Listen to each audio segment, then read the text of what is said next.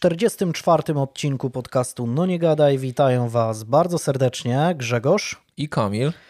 Zróbcie sobie kawę, herbatę, yerbę, zapnijcie pasy i ajdę.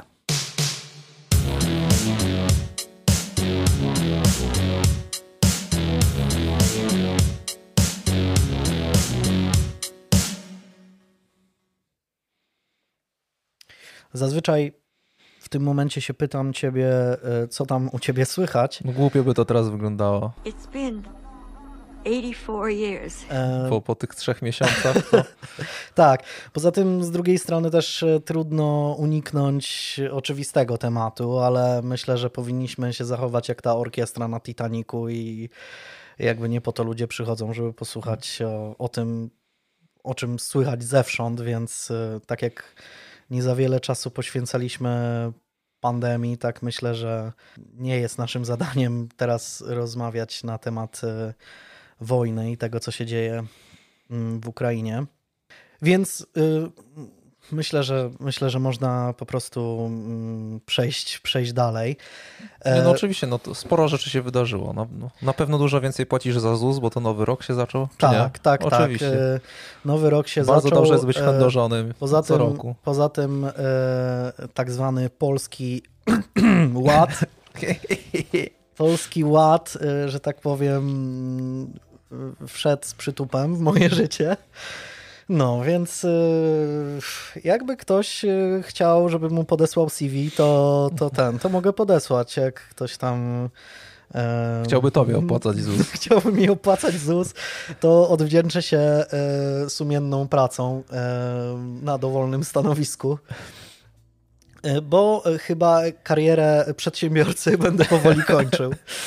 I no chyba to, nie będziesz sam. Nie jest, będziesz sam. jest to śmiech przez łzy trochę, ale że tak powiem, pije zdrowie naszego rządu.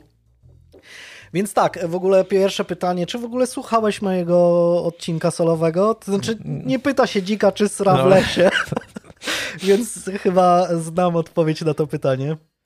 No nie oglądałem, no nie słuchałem w ogóle. No, nie tak. wiem, tam także mógłbyś tam mnie zwyzywać totalnie w trakcie tego odcinka i może dlatego było tyle łapek w górę pewnie i tyle wyświetleń. No to ale, dlatego ja tutaj mam nie. takie drzewko decyzyjne. Jako, że nie słuchałeś, to y, powiedz mi, y, jak ci się oglądało ostatnie El Clasico? Ojej. Też chyba wolałbym ten twój podcast posłuchać.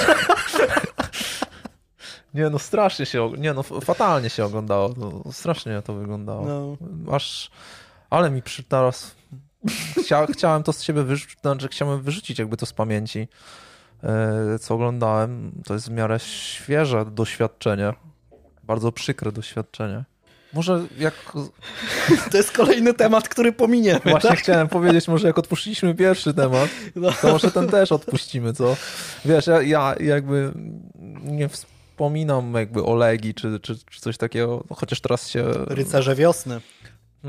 No dobrze, no, no okej. Okay, no, no to... Y, chciałem, y, bo pierwotnie byliśmy umówieni gdzieś y, z miesiąc temu na, na nagranie, trochę się to przedłużyło też przez e, sytuację, że tak powiem, geopolityczną i jakby trudności związane ze skupieniem się przy przy mm, przygotowywaniach się do odcinka, ale wtedy chciałem e, uzasadnić e, moją e, nieobecność tym, że po prostu byłem załamany postawą Legii, ale ostatnimi czasy jakoś jestem zbudowany wręcz no, ostatnimi meczami. Co prawda nie były to w większości mecze z jakimiś doborowymi przeciwnikami. E, ale z drugiej strony były też takie mecze w zeszłym roku e, w rundzie tej zeszłorocznej, że dostawa, dostawaliśmy Legia dostawała oklep od prawie każdego, więc oprócz Leicester City. No tak. więc, więc no jestem zbudowany teraz i, i no, wydaje mi się, że z obecną postawą Legia przynajmniej nie powinna spać z ligi, a to już spory sukces. No i ogromny szacunek dla trenera Wukowicza, który, który to jakoś ogarnął. Ale no to nie wiem, to przejdźmy w takim razie, skoro... E, nie, skoki narciarskie chciałeś powiedzieć, że teraz jak przeszli do TVN-u, że leci TVN jak słabo skaczą. Ale ostatnio żyła w Oberstdorfie podium, więc... E, A, to widzisz, to, to, to nie, to ja... Nie śledzisz. To ja nie śledziłem. No, ale widziałem, że, że reprezentacja Polski w jakichś skokach drużynowych na jakimś konkursie była na ósmym miejscu i to było ostatnie miejsce. I to na to zwróciłem no uwagę. No tak, są takie, są takie kraje, gdzie po prostu nie, nie znają tego, zwłaszcza, że Rosja w ogóle chyba jest wykluczona z... No to już zostaje tak naprawdę 8 zespołów. W ogóle Jeszcze i tak dziwię, że nie zostaje 8 osób po prostu, które to tak, ja uprawiają mówiłem, sport. Kibicuję, kibicuję yy, reprezentacji Turcji. E, tam jest taki skoczek, który, który w miarę przyzwoicie skacze i jest taką maskotką w a, a, a, zawodach. A to jak się nazywa? Nie, szczerze mówiąc, nie, nie, pamiętam. Ja, ja, ja na przykład nie mam pamięci, lubię... wyjątkowo nie mam pamięci do tureckich nazwisk. E, jakoś tak, nie wiem.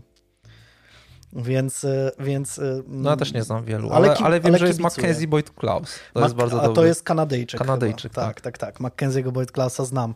Ale chciałem jeszcze e, te, potroszę w temacie Legii, a bardziej trenera Czesława Michniewicza.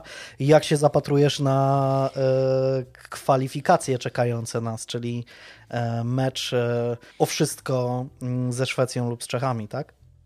Bo my będziemy chyba grali w sparring, tak? Czar e, ze, Szko ze Szkocją. Ze Szkocją. Tak, no. no. i wtedy będziemy chyba też wiedzieć, czy, czy Szwecja, czy Czechy. Mhm.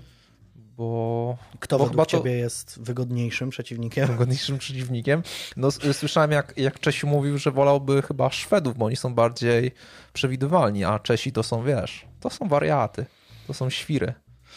No, no nigdy nie wiesz, co tam, co tam Czechowi wpadnie do głowy. Może jest, w tym, może jest w tym trochę prawdy. Ja szczerze mówiąc, jeszcze za czasów e, tak zwanego e, portugalskiego pieczeniarza nie, e, nie wierzyłem w jakikolwiek awans e, do, mm, do mundialu.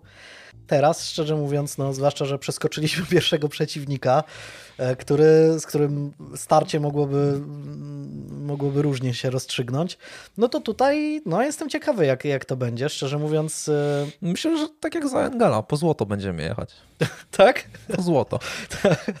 no, e, zobaczymy, zobaczymy. No i jestem, jestem ciekawy też, jak to trener Michniewicz poustawia. Jak został trenerem Legii, byłem bardzo pozytywnie nastawiony, ale żegnał się z Łazienkowską w nieciekawej sytuacji. Ale to, to on jeszcze wygrał z Leicester, nie? Wygrał z Leicester, tylko później przegrał z Radomiakiem. No chyba. ale Radomiak, Radomiak ma bardzo technicznych zawodników i tam, jest, tam, tam piłka chodzi po ziemi. Pięknie. Nie, ja pełen szacunek dla Radomiaka, bo, tak, bo ten, sezon, ten, ten sezon e, naprawdę przynajmniej ta pierwsza część e, sezonu to był, był bardzo dobry dla, dla Radomiaka, wręcz zaskakująco dobry, więc pełen szacunek. Ja e, jestem wyłącznie kibicem pozytywnym, jakby nie, nie kibicuję przeciwko komukolwiek, więc e, lubię po prostu się pozytywnie zaskakiwać, więc tutaj na pewno szacunek dla, dla Radomiaka. Co dalej?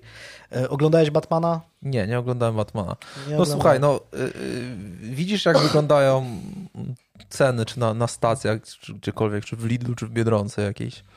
A ja mam wykupione HBO Max i czekam sobie 40 parę dni i dostanę. No, no tak, y, chyba już nawet zapowiedzieli dokładnie, którego wchodzi do, do HBO Maxa. Y, co jest, moim zdaniem w ogóle to jest fajna, fajna Nie, to jest super opcja. Znaczy ja, ja w ogóle stałem się takim kanapowym widzem. Widzem, tak? Który lubi sobie wstać, sobie nalać kolki, mhm. pójść sobie do łazienki na chwilkę, twarz przemyć wrócić, obejrzeć sobie znowu. Czasami wyłączyć w połowie, jak mam ochotę na coś innego. Ja jakoś, jakoś tak zostałem rozpieszczony przez te wszystkie usługi streamingowe, że, że nie wiem, czy w tym kinie bym się tak do końca odnalazł siedzieć przez 3 godziny niekoniecznie i ten, w jednej pozycji. Niekoniecznie ten popcorn tłusty czy naczosy, tylko sobie kanapki z pasztetową Kanap zrobić. Kanapki zrobić sobie. z metką, tak, cebulową. Z metką. Znaczy na przykład... Y jakbym chciał na przykład szprotki wędzone, no tak. to, to, to jestem w stanie w domu to zjeść, a, a w kinie? z kina mnie wyrzucali. No, no, no więc, tak. Więc, no tak. Y, więc to jest super, a Batman, szczególnie jak zobaczyłem, że, że trwa 3 godziny, to powiedziałem sobie, Jezus Maria, co to, to, co to się stanęło tam i jakbym poszedł na 21, to jestem pewny, że pewnie po godzince bym już tam spał, Wiesz co, byłem na wieczornym seansie i ym, nie zasnąłem. Znaczy wiesz, bardziej, bardziej, mi chodziło o to, że to już jest, to są stare kości już i już 22 to jest nawet nie wiadomo, co by się tam działo. Szampan by strzelał, to i, ta, i tak by stare kości położyły się, się w kimę.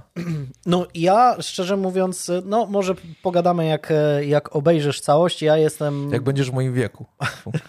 ja jestem, ja jestem bardzo, bardzo pozytywnie, można powiedzieć zaskoczony nawet e, tym, e, jak to finalnie mm, wygląda. Nie no, ja słyszałem, że, że nowy Batman ma idealną szczękę. Tak, o Jezu, no ma Jezu, po prostu... Aż się siurek podnosi. No po prostu jak, jak yy, wyrzeźbioną z kamienia, z marmuru. No, o. no to jest, myślę, że to jest najlepsza szczęka yy, do, dotychczas. Dotychczas tak. Super, super. Myślę, że to, że to najlepsza szczęka. I w ogóle obsada, nawet nie, nie, nie tylko pod kątem e, szczęk, ale pod kątem w ogóle e, aktorskim. Szczerze mówiąc, praktycznie w ogóle nie mam żadnych uwag do tego castingu. Więc no, dla mnie pozytywnie, ale może jak e, obejrzysz ty, to, to wtedy będziemy mogli sobie pogadać bardziej szeroko no wiem, na ten temat. Jest chyba tam data podana, gdzieś połowa kwietnia, czy no na pewno chyba kwiecień jeszcze. Tak, tak, tak. Jeszcze no, kwiecień no. na pewno, nie? Już I y, Suicide Squad, ten nowy też wchodzi jakoś na dniach, więc, y, więc też będzie można sobie obejrzeć. Jeśli ktoś nie widział, to może sobie na HBO Max obejrzeć, bo naprawdę moim zdaniem ten film jest obłędny. Ty chyba miałeś trochę mniej... Y, Ale jest Duna na przykład, więc... Duna, no, no, Duna, Duna. Y, widziałeś Dune? No oczywiście, Widziałeś. No, no to nie pamiętam, czy rozmawialiśmy na temat Duny. Chyba, a, a, chyba nie rozmawialiśmy. Może e, być może, być może nie, nie wiem, już trochę czasu minęło. Ale Duna aż tak... Mo, może sam rozmawiałeś, jak, jak nagrywałeś odcinek, ja nie wiem, co ty tam, z kim ty no, tam bajdurzyłeś. No, z, ten, musisz, musisz e, odsłuchać. No ciekawe, co tam, co tam robiłeś. Chyba, że zrobiłeś taki one-man show. Taki, taki wiesz, kryszaka taki Stand up. Odpaliłeś takiego kryszak mode. No. Albo zacząłeś jak Daniec opowiadać o, nie wiem, o, o walce, walce Andrzeja Gołoty. Jak stałem w kolejce. Tak, o, ale to, no to wtedy, jeżeli, jeżeli tak opowiadałeś, to rzeczywiście posłucham chociaż początku. Koniecznie, koniecznie. No to co, oglądałeś coś ostatnio, nie wiem, czytałeś, no wiesz, no przez, przez, słuchałeś ciągu, jakiejś ciągu, piosenki fajnej? W ciągu trzech miesięcy na pewno coś oglądałem, tylko czy teraz na szybko jestem w stanie, w stanie ci powiedzieć, co to było? Mm. Na pewno oglądałem e, tego oszusta z Tindera, nie wiem, czy to widziałeś w końcu, czy nie, ten no film dokumentalny. Właśnie nie, słyszałem o nim dość pozytywne, e, pozytywne rzeczy, ale nie, nie, nie widziałem go, nie widziałem go. Słyszałem raczej negatywne rzeczy o tej Ann. No to e, tak, no to ja, ja jakby e, miałem pozytywne zdanie o oszuście z Tindera, jak obejrzałem mm, o tej Annie. Anna... Tylko nie pamiętam, jak się, jak się tytuł Anna Delavey, tak? Ta, tak, tak, tak. Ta, no. ta postać. Mhm to wtedy jeszcze miałem jeszcze lepszą opinię tak naprawdę nabrałem odnośnie oszusta e, z Tindera. Mhm. Jest bardzo ciekawy. No, no, jeżeli by w tą Annę poszli też tak bardziej dokumentalnie, to wydaje mi się, że też to, to by się broniło i to by miało ręce i nogi, bo to jest bardzo ciekawa historia. Ale poszli totalnie, totalnie w złym kierunku, zrobili trochę złotopolskich z tego. Ja bardzo lubię złotopolskich, ale tylko z uwagi na to, że mają fajne intro. Tak. I tak, fajny tak. jest kabaret y, Klocucha o Złotopolskich, też dzisiaj oglądałem, więc, więc polecam no wszystkim. No tak, tak, tak. Jest no, fajny, Szczeg szczególnie ten, ten epizod z Delmą. O... Klocuch unieśmiertelnił e, tak. Złotopolskich. No. On wiele rzeczy unieśmiertelnił. tak na przykład gumy lambady. tak, tak, tak. tak no. e, głośniki Hykker. O, głośniki Hykker, tak. Ja, jeśli chodzi o jakieś rzeczy, które oglądałem, jedyna rzecz, e, która tak mi się zapisała mm, w pamięci, ale to też przez e, mm, wydarzenia, które, które ostatnio, ostatnio mają miejsce, to film, który oglądałem jeszcze, dokument, który oglądałem jeszcze przed wybuchem wojny, to jest Zima w ogniu o proteście na Majdanie. E, i zwłaszcza z perspektywy dzisiejszej ten film ma jeszcze większą, większą moc i, i, i to, z jakim uporem Ukraińcy mm, walczyli o, o, swoją, o swoją wolność, sprzeciwiali się reżimowi e, na Majdanie. Naprawdę warto, warto to obejrzeć, zwłaszcza z perspektywy obecnie dziejących się e, wydarzeń. E, to wydaje mi się, że to jest, że to jest bardzo, bardzo ciekawy film i bardzo poruszający. Jest na Netflixie, więc. więc no właśnie o to chciałem zapytać, gdzie to w ogóle. Tak, na, ten... na Netflixie jest. On chyba wleciał jakoś w styczniu albo, albo nawet jeszcze w grudniu, więc więc y, można, można sobie go obejrzeć. Chyba cały czas jest. Ja go już e, jakiś czas temu e, widziałem, ale myślę, że no nie powinien zniknąć, zwłaszcza, że premierę miał dość, e, dość niedawno, na Netflixie przynajmniej, bo to jest dość, dość stary film, chyba z 2015 roku. Coś jeszcze... Zapytać się, czy jakąś fajną piosenkę słyszałem. Właśnie o. tak się zastanawiam, czy słyszałem jakąś fajną piosenkę i, i nie mogę na nic wpaść. Właśnie mówię, kurczę, nie, nie wiem nawet jaką fajną piosenkę słyszałem.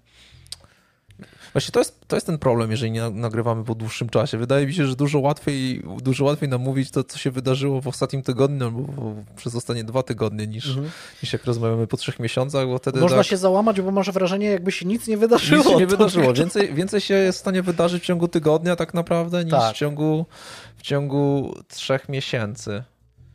No to wiesz, bo można by, by zacząć jakieś banały typu jak tam, jak tam na świętach u ciebie było, no bo mhm. w międzyczasie była Wigilia na No przykład. tak, tak, tak. Mikołajki, co tam dostałeś na Mikołajki, wiesz, no to no można by się tak Odgrzewać tak kotlety, no. Z takich rzeczy ostatnio, e, jeśli chodzi o fajne piosenki, to jest piosenka Sanach. Ojej, to oj, to jest, no miałem wreszcie ta z Igorem. Igorem Herbutem. O Jezus Maria, no.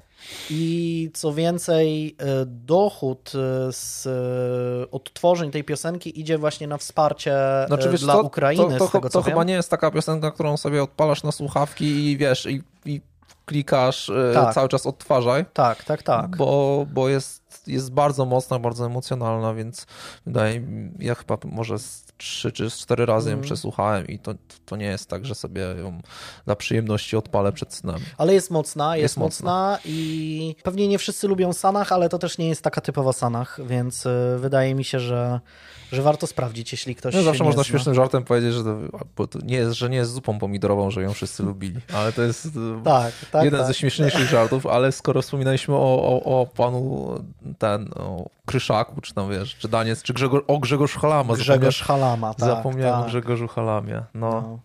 O Jezus, ale bym sobie obejrzał taki kabarecik teraz. Weź e, nagrajmy to za tydzień jeszcze, ja muszę, Józek, muszę wrócić na kabaret. hodowca kurczaków. O Jezus Maria. Piękne. Piękne, Piękne. kabarety. Piękne kabarety. Cały Piękne. świat Bosmana znał. No. Też fajna. O, a propos fajnych piosenek, ale to już taka no. stara. To co, w takim razie do. Do brzegu. Do sedna. E, Okej, okay, to w takim razie Ajdę.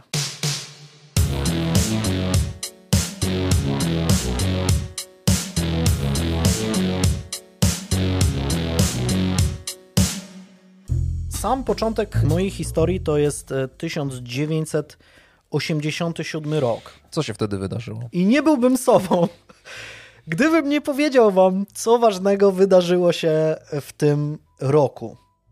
I przede wszystkim 16 stycznia 1987 roku przychodzi na świat Piotr Żyła. O kurde, kurde mol.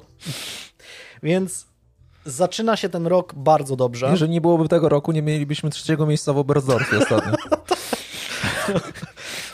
Już, już dlatego warto szanować ten rok 1987. No, a to nie koniec rzeczy, które się wydarzyły w 1987. Będzie więcej. 20 stycznia w Salt Lake City wybucha bomba podłożona przez tajemniczego sprawcę, nazywanego przez służby Juna Bomberem. 3 lutego Artur Heiser i Jerzy Kukuczka dokonują pierwszego zimowego wejścia na Annapurnę. 10 lutego w katowickim Spotku odbywa się pierwszy koncert Metaliki w Polsce. Jako support gra zespół Kat z nieodżałowanym Romanem Kostrzewskim na czele. Niedawno pan Roman e zmarł. 23 marca zostaje wyemitowany pierwszy odcinek Mody na sukces. W nim Eric Forrester przygotowuje pokaz kolekcji jesienno-zimowej swojego domu mody Bill Spencer nalega, by Rich przestał spotykać się z jego córką Caroline. Dave rozmawia ze swoją dziewczyną Brooke na temat próby gwałtu, którego ta padła ofiarą. A cały odcinek kończy się sceną, w której Ridge rozmawia z Caroline i mówi, że chce z nią uprawiać seks. Ta nie zgadza się na stosunek, e, więc Rich sprytnie od razu oferuje zawarcie związku małżeńskiego. Co prawda, Caroline nie odpowiada wprost na te propozycje, ale namiętny pocałunek, którym kończy się odcinek, można uznać za zgodę. No tam będzie I... jeszcze wiele prób gwałtu, jakby prób, prób pocał, pocałunków. Dużo, dużo, się wydarzy, dużo, dużo się, się wydarzy. wydarzy. Ale jeśli ktoś jest fanem, e, e, jakby śledził w Polsce modę na sukces, to warto wiedzieć, że ten odcinek w ogóle w Polsce się nie pojawił. To znaczy moda na sukces w Polsce zaczęła lecieć tam od któregoś set odcinka, więc e, nie wszyscy wiedzą, że, że, że, że aż tyle się wydarzyło przedtem. Kto widział zresztą kolejne epizody, ten wie, że 18 odcinków później, co prawda dojdzie do ślubu Ridge'a z Caroline, ale zostanie on przerwany z powodu utraty przytomności przez dziewczynę, więc taki e, cliffhanger. E, niestety zaledwie 100, e, to znaczy no, tak. O... W ogóle niepotrzebnie spoilujesz, skoro nie można tego było w Polsce obejrzeć wcześniej. Może ktoś chciał na przykład sobie od początku. Nie no, ale to przecież wszyscy widzieli modę na sukces, no bez przesady.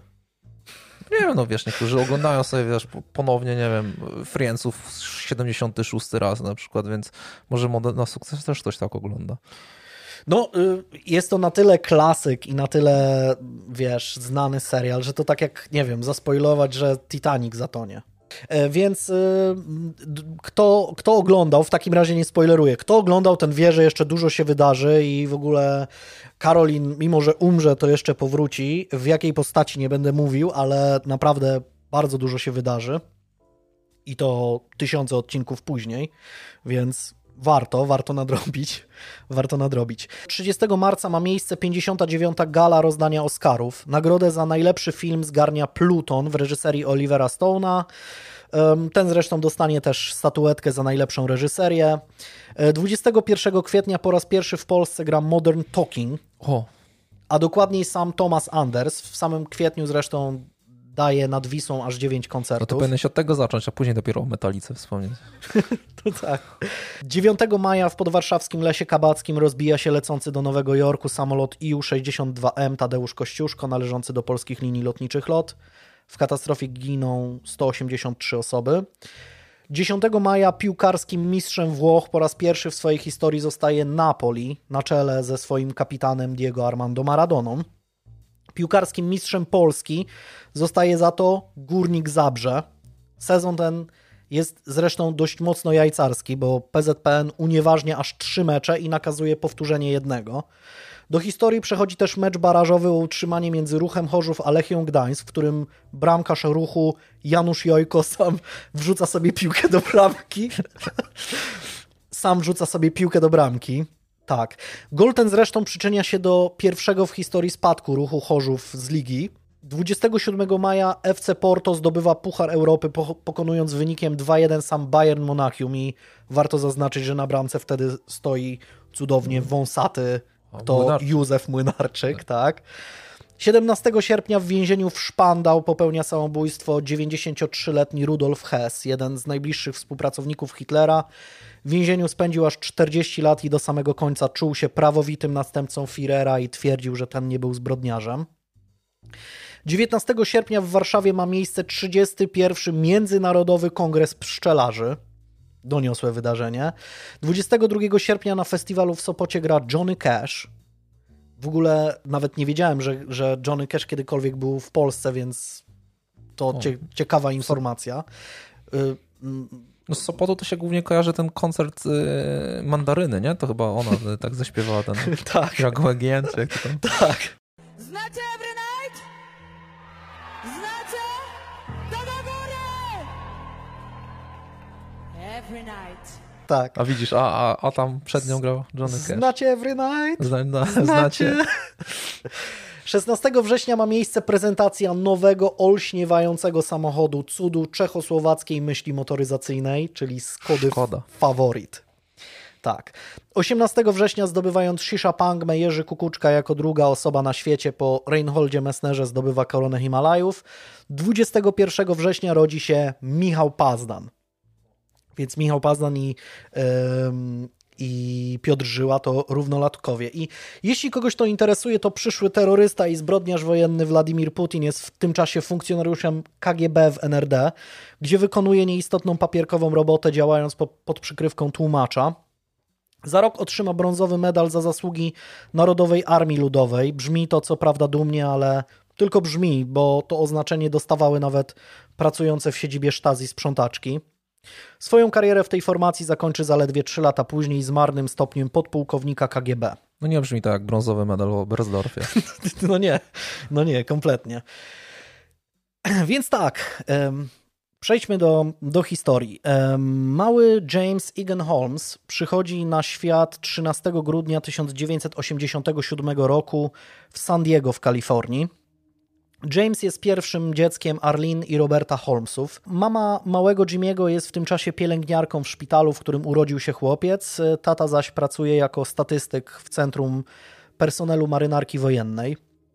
Rodzice Jamesa poznali się na Uniwersytecie Berkeley, gdzie Arlene e, studiowała język angielski, a Robert robił doktorat e, ze statystyki.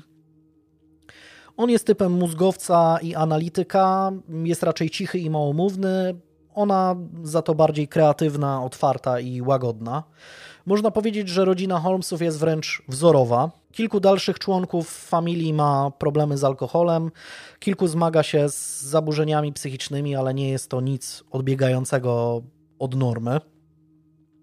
Dorosły James będzie mówił o swojej rodzinie w samych superlatywach, twierdząc, że była ona pełna miłości i bliskości.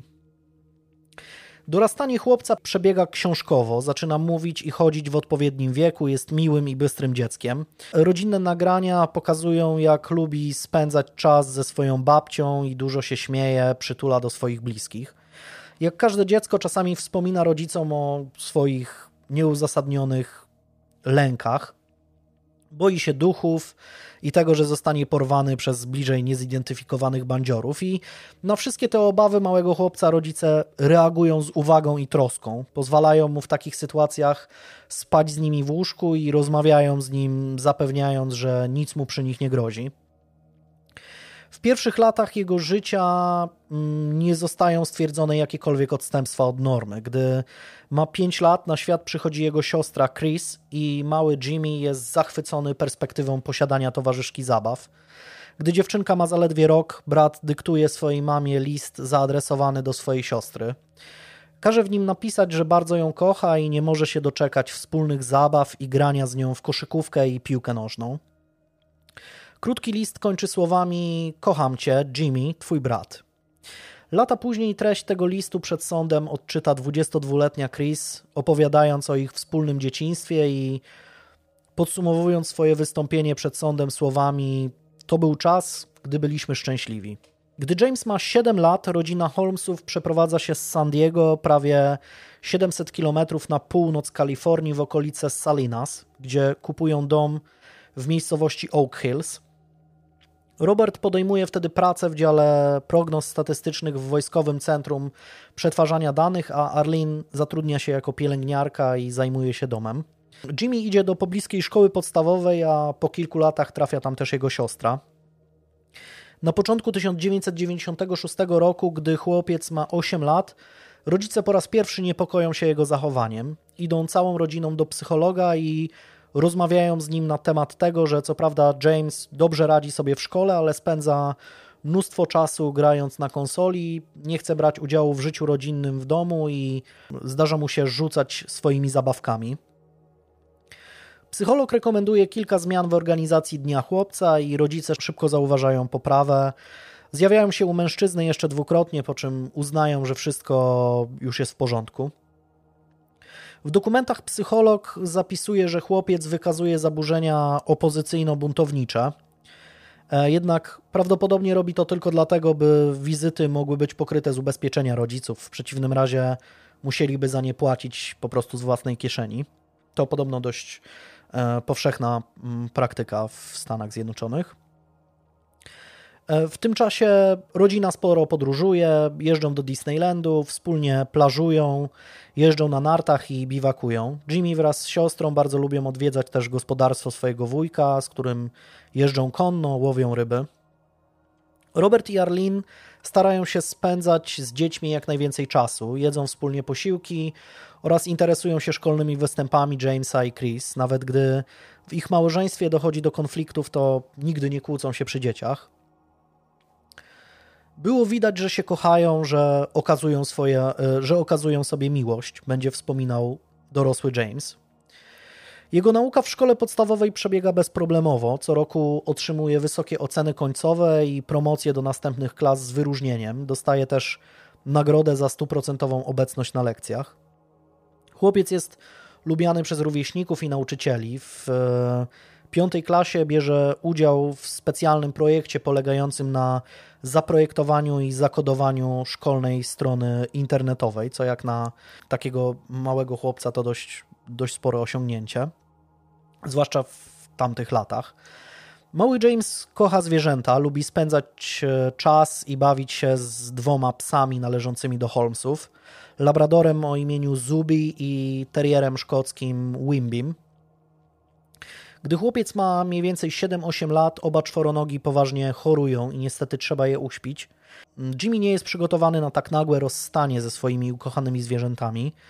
Gdy dowiaduje się o ich śmierci, wchodzi na jedno z drzew w ogrodzie i długo płacze w samotności. Wtedy zaczyna się uczyć trzymania emocji w sobie i nie dzielenia się swoimi wewnętrznymi przeżyciami z kimkolwiek. O godzinach przepłakanych wtedy na drzewie powie dopiero psychiatrze sądowemu wiele lat później. Podczas tych sesji James będzie jednak wspominał czas spędzony w Oak Hills jako pełen radości i zabawy. Wkrótce jednak Holmesów czeka kolejna przeprowadzka. Arlene tęskni za swoją rodziną w południowej Kalifornii ze względu na chorobę matki chce e, być bliżej niej, by móc się nią opiekować. Poza tym nie są zadowoleni z poziomu nauczania w szkole, do której uczęszczają dzieci. Dlatego, gdy Robert znajduje dobrze płatną pracę, cała rodzina przeprowadza się z powrotem do San Diego, gdzie wprowadzają się do domu w dzielnicy Rancho Penasquitos. Dokumentacja medyczna Jamesa pokazuje, że mniej więcej w czasie tej przeprowadzki chłopca zaczynają dręczyć dziwne, powracające myśli. Jimmy zauważa, że gdy kładzie się spać lub odpoczywa i nie zajmuje się żadną konkretną aktywnością, w jego głowie pojawiają się obrazy atomowych eksplozji świata ogarniętego czymś, co będzie nazywał zimą nuklearną. Nie dzieli się jednak tymi doświadczeniami z nikim z bliskich. Sąsiedzi Holmesów z Oak Hills po latach będą wspominać dzień wyprowadzki rodziny. Zapamiętali doskonale, jak siedmioletnia Chris krzyczała z rozpaczy przyklejona do okna samochodu, a mały Jimmy miał łzy w oczach. Dorosły James Holmes dopiero wiele lat później powie, powie psychiatrze sądowemu, że siedząc wtedy w samochodzie oderwał kawałek kartonu i piłował sobie nim nadgarstki do krwi. Gdy jego matka tego dnia dostrzeże rany na rękach chłopca, ten powie jej, że po prostu przypadkowo przeciął się papierem.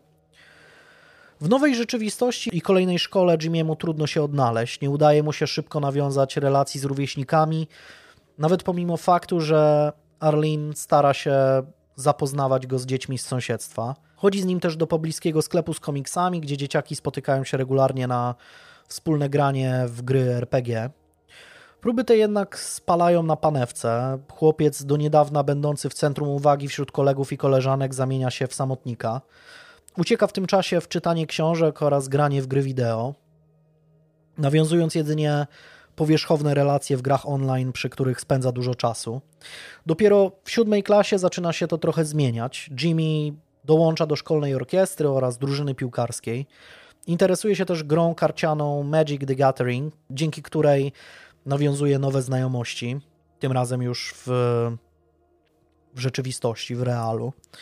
Nie udaje mu się jednak zbudować takich relacji, jakie miał z kolegami i koleżankami z północnej Kalifornii. W towarzystwie osób spoza najbliższej rodziny wciąż czuje się niekomfortowo, za każdym razem mając wrażenie, że jego obecność drażni innych. Mimo to jednak wciąż ponadprzeciętnie dobrze radzi sobie w szkole.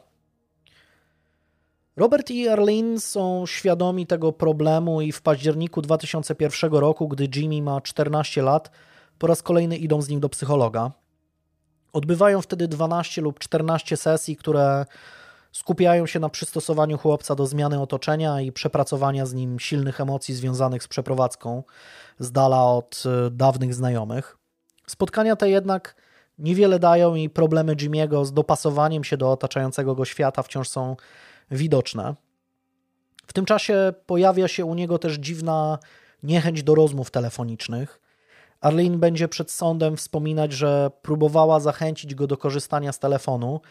Czasami nawet ćwiczyła z nim takie rozmowy, ale chłopiec nie był wtedy w stanie wydusić z siebie słowa. Gdy James ma 14 lat i trafia do szkoły średniej, wciąż dręczą go dziwne, powracające myśli w momentach, gdy niczym się aktywnie nie zajmuje. Obrazy ludzi umierających w nuklearnych eksplozjach zmieniają jednak swoją formę. Tym razem Jimmy nie jest już tylko zwykłym obserwatorem, e, a od tego czasu y, czuje, że to on ich zabija, że to e, on jest jakby twórcą tych, tych eksplozji, tak? Co ciekawe, będzie później tłumaczył, że myśli te nie wiązały się z żadnym konkretnym uczuciem nienawiści do innych i nie utożsamiał ich e, też z, żadnym, z żadnymi konkretnymi znanymi mu osobami. Powie, że byli to po prostu bliżej nieokreśleni ludzie. Gdy chodzi do liceum, nie dzieli się z nikim swoimi niepokojącymi wizjami. Psychika Jamesa buduje swego rodzaju system obronny mający na, na celu utrzymanie jego rozwijającego się gniewu wewnątrz. Jego znajomi z tamtych lat będą pamiętać, że w niezręcznych czy stresujących sytuacjach Jimmy jakby zawieszał się i nie był w stanie nic powiedzieć. Sam James potwierdzi, że rzeczywiście jego umysł jakby się blokował, czuł wtedy całkowitą pustkę. Podczas rozmowy z psychiatrą sądowym powie, że bardzo bał się utraty kontroli nad swoimi emocjami. Wspomni między innymi, że po jednej z kłótni z matką obiecał sobie, że już nigdy nie będzie się na nią złościł. E, specjaliście powie, tu cytat, jeśli, jeśli dziecko jest złe dla swojej matki, ona może traktować je inaczej lub nawet je ignorować. Gdy James jest w ostatniej klasie liceum, aplikuje o przyjęcie na studia do wielu kalifornijskich uniwersytetów. Dostaje się na wszystkie z nich, ale ostatecznie wybiera Uniwersytet Riverside. E, pozdro dla kumatych, kto e, pamięta jeden z odcinków o Zodiaku, bo na tym uniwersytecie otrzymuje pełne stypendium i kwalifikuje się do programu dla ponadprzeciętnie zdolnych studentów. E, jeszcze przed studiami składa podanie o przyjęcie na praktykę w Uniwersytecie Miramar w San Diego. Tam również się dostaje i przez 7 tygodni odbywa staż w laboratorium neurobi neurobiologicznym.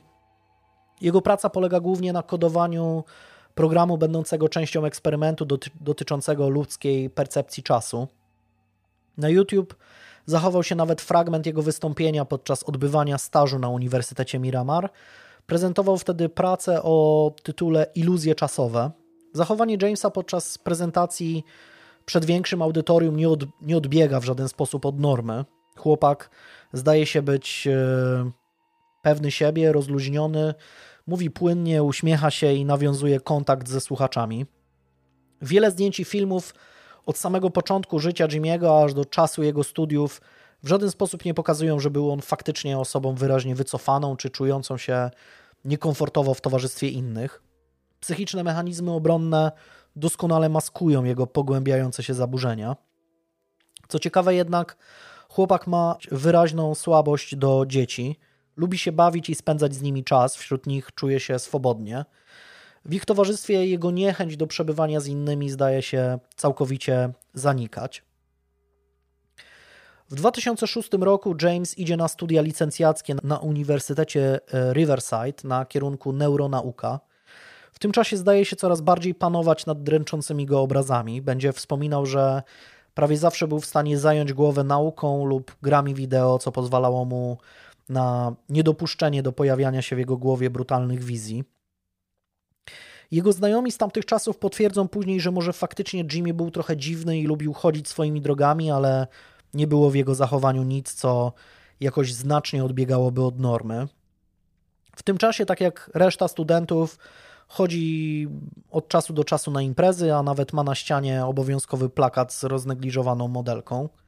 Jednocześnie ma wyraźny problem z nawiązywaniem bliższych relacji z kobietami. Jedną, e, z jedną podejmuje próby flirtów, ale nic więcej z tego nie wychodzi. E, w drugiej skrycie się podkochuje, ale nawet nie podejmuje próby zaproszenia jej na randkę. W czasie studiów w Riverside kilkukrotnie zgłasza się jako wolontariusz do grupowych wizyt w pobliskim domu dziecka, podczas których e, studenci przekazują podopiecznym drobne upominki, spędzają z nimi czas. James kilka lat później doskonale będzie pamiętał, jak grał z nimi w piłkę czy przygotowywał im drugie śniadanie, ale nie będzie w stanie przywołać jakichkolwiek emocji związanych z tymi wizytami. W jego głowie nie utrwali się też żadna relacja zawiązana z którymkolwiek z dzieci. To też w pewien sposób pokazuje jakby jego mm, sposób myślenia i podejście do relacji. E, po zdobyciu licencjatu w 2010 roku James aplikuje na aż 8 uniwersytetów oferujących studia magisterskie. Ma doskonałe oceny oraz przekonujące listy referencyjne od swoich nauczycieli z Riverside. Zwyczajowo tego typu zgłoszenie zawiera też tak zwany personal statement essay, czyli rodzaj listu motywacyjnego. I tu pojawia się problem. Dokument, który dla inteligentnego, uzdolnionego młodego człowieka mógłby wydawać się jedynie formalnością, w wykonaniu Jamesa jest bardzo dziwny. Pisze w nim o swojej umiejętności jasnowidzenia, która pozwala mu rozwiązywać duże problemy.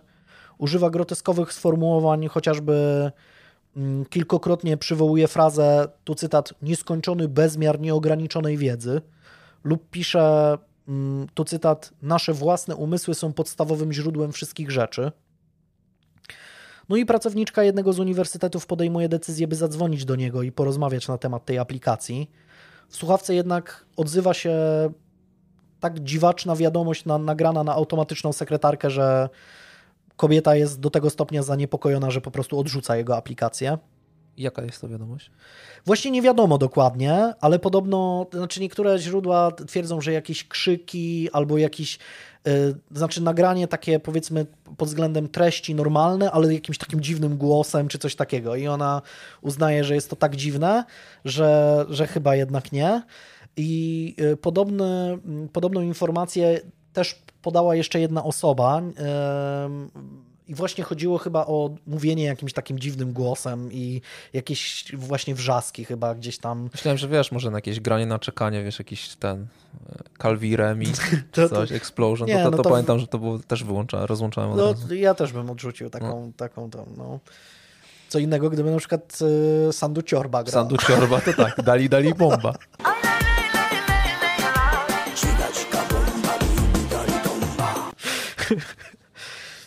A pocimpoj, a pocimpoj.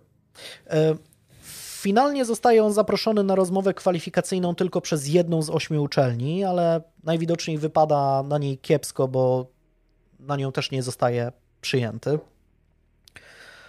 E, po porażce z dostaniem się na studia magisterskie James wraca do rodzinnego domu w San Diego. Przez pewien czas spróbuje znaleźć pracę, ale niestety tutaj też nie odnosi sukcesu.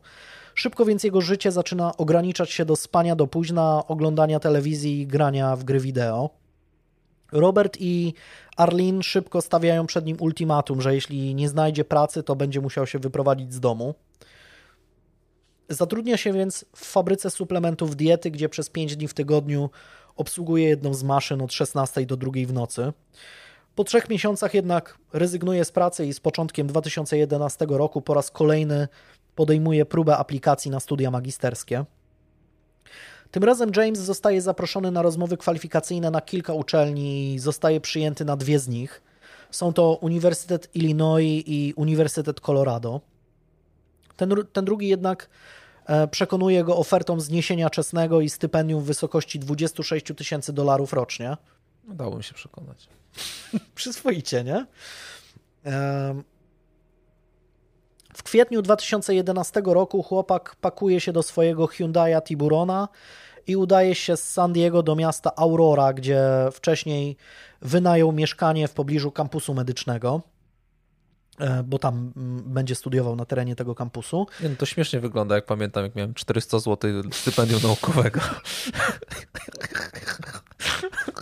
Ja na przykład nie miałem w ogóle, bo mój kierunek się nie łapał do, do programu stypendialnego, więc jakby jeśli chodzi o mm, jeśli chodzi o średnią i tak dalej, teoretycznie powinienem dostać stypendium, ale mój kierunek był wykluczony z programu stypendialnego, więc że tak powiem e, nawet tego nie miałem. Dupa blada.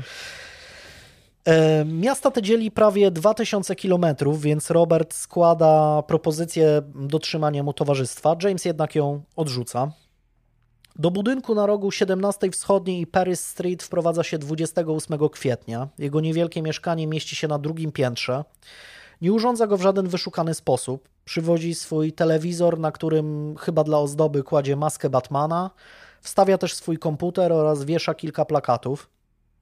Jeden z motywem zombie, jeden z Pulp Fiction, jeden z motywem paintballowym, no i jeden obowiązkowy z gołą babą. Taki kalendarz z, z 93.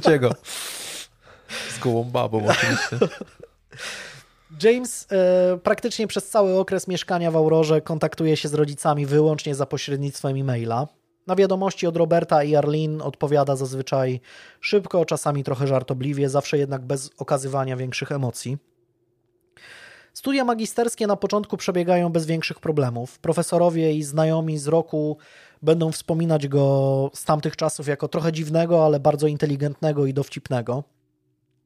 Podczas zajęć laboratoryjnych część badań przeprowadzana jest na tkance mózgowej myszoskoczków, które wcześniej studenci według określonych procedur muszą uśmiercić. Czasami to właśnie James jest oddelegowany do tego przykrego obowiązku, ale nie robi tego z przyjemnością, nie zgłasza się do tego na ochotnika, ewidentnie nie czerpie z tego tytułu żadnej nadmiarowej satysfakcji, jakiejkolwiek satysfakcji.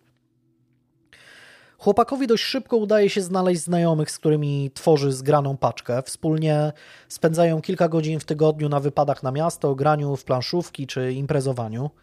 Pewnego dnia jeden z jego kumpli chce kupić sobie pistolet do ćwiczeń na strzelnicy. W końcu kupuje 9 mm Glocka model 26. Pokazuje go Jamesowi, ale ten nie jest zbyt zainteresowany i nie ma jakiegokolwiek obycia z bronią. Nieprawidłowo go trzyma, ma problem z odciągnięciem zamka i jest zaskoczony jego wagą.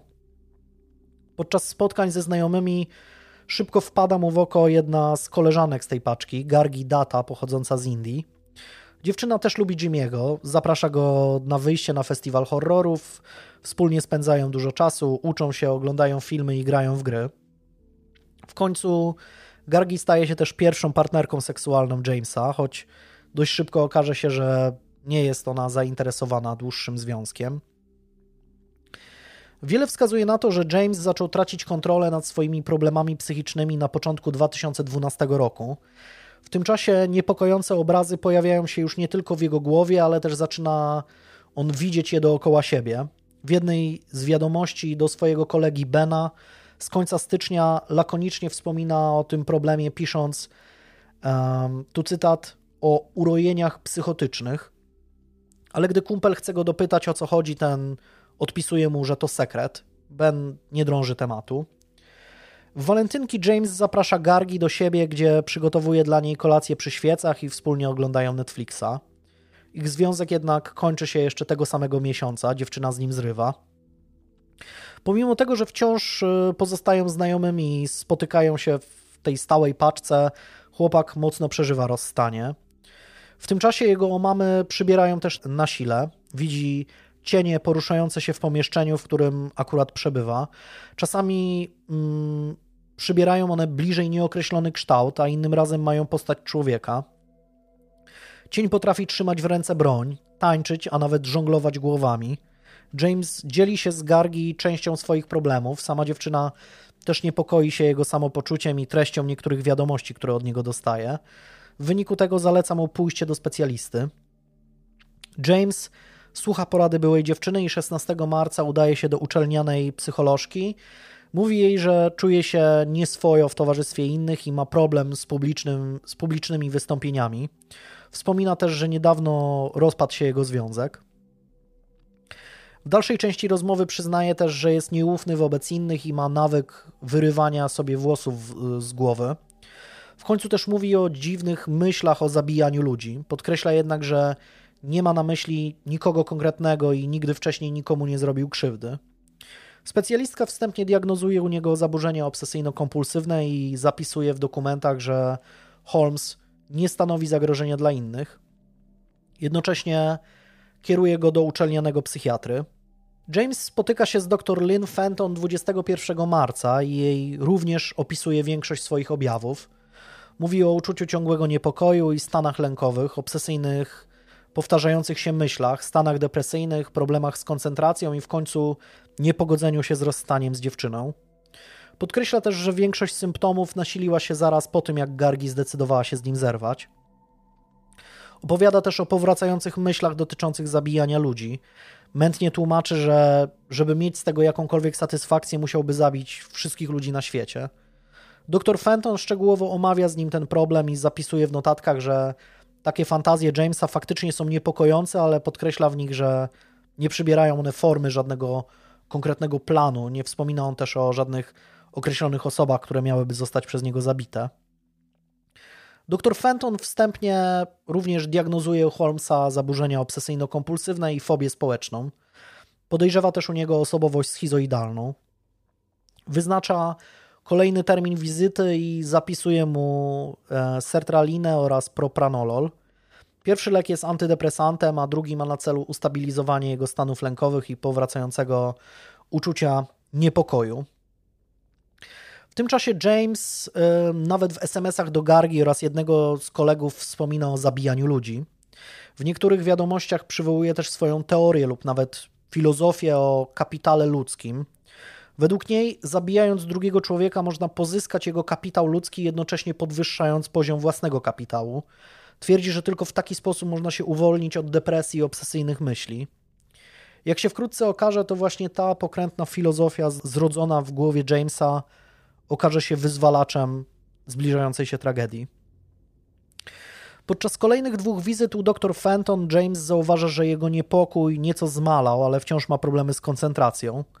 Psychiatra notuje, że prawdopodobnie chłopak nie mówi jej wszystkiego i nie jest z nią do końca szczery. Pomimo faktu, że Holmes podczas spotkań ma problemy z utrzymaniem kontaktu wzrokowego i jest mocno wycofany, to wydaje się być w dość dobrym humorze. Kilka razy nawet żartuje, opowiadając o swoich zajęciach na uczelni. Jak się okazuje, wciąż jest w stanie otrzymywać dobre oceny i jego zaburzenia nie wpływają wyraźnie na efektywność jego pracy. Potwierdzają to zresztą później jego profesorowie. Wiele wskazuje na to, że przepisane przez dr Fenton leki powodują, że gorycz rozstania z Gargi oddala się na drugi plan. Na początku kwietnia James zaczyna podrywać swoją koleżankę z uczelni i pisze jej, uwaga, będzie ostro, że podczas zajęć rozpraszają ją jej krótkie spodenki. O. Dobry podryw. Nawet jeśli dziewczynę bolą zęby od tego cringe'u, to nie daje po sobie tego poznać, bo SMS-uje z nim przez kilka dni, a nawet umawia się z nim na wypad w góry. Hilary Allen, bo tak nazywa się ob obiekt westchnień Jamesa, będzie później wspominać, że gdy podczas wędrówki wspomniała, że jest jej gorąco, Holmes odbił piłeczkę, rzucając że nie wyobraża sobie jej bardziej gorącej niż jest, niż jest teraz.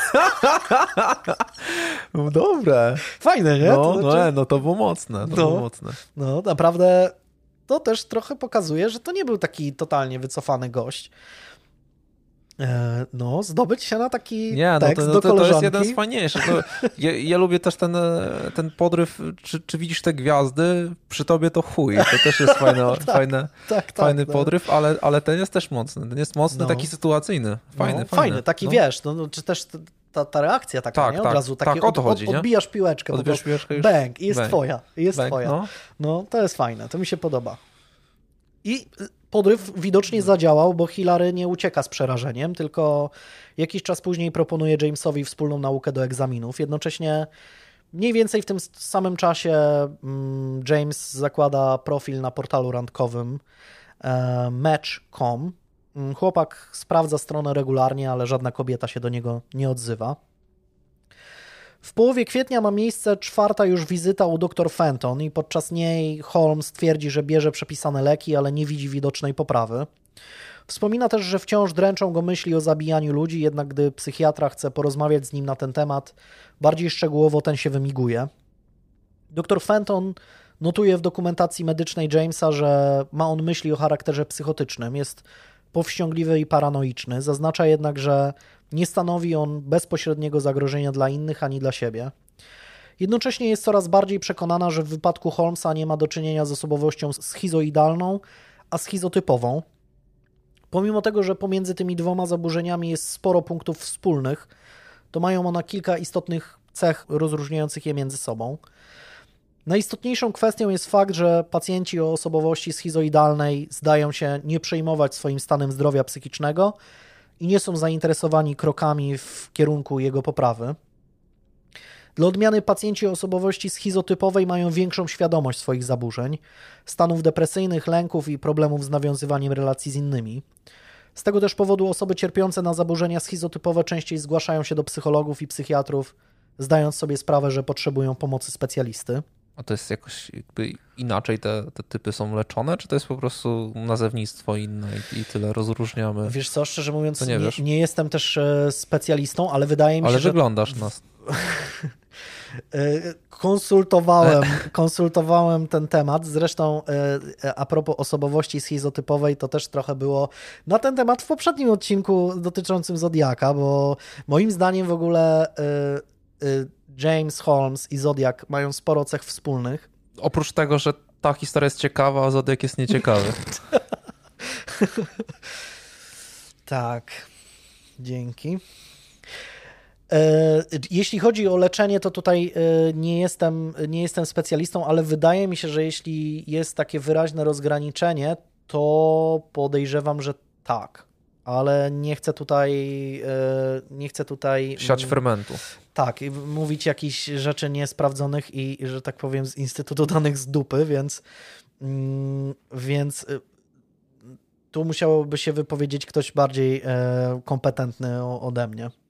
Okej. Okay. E, pacjenci o osobowości schizotypowej często mają też tendencję do ekscentrycznego ubioru, zachowań i poglądów, a także dziwnie metaforycznych wypowiedzi.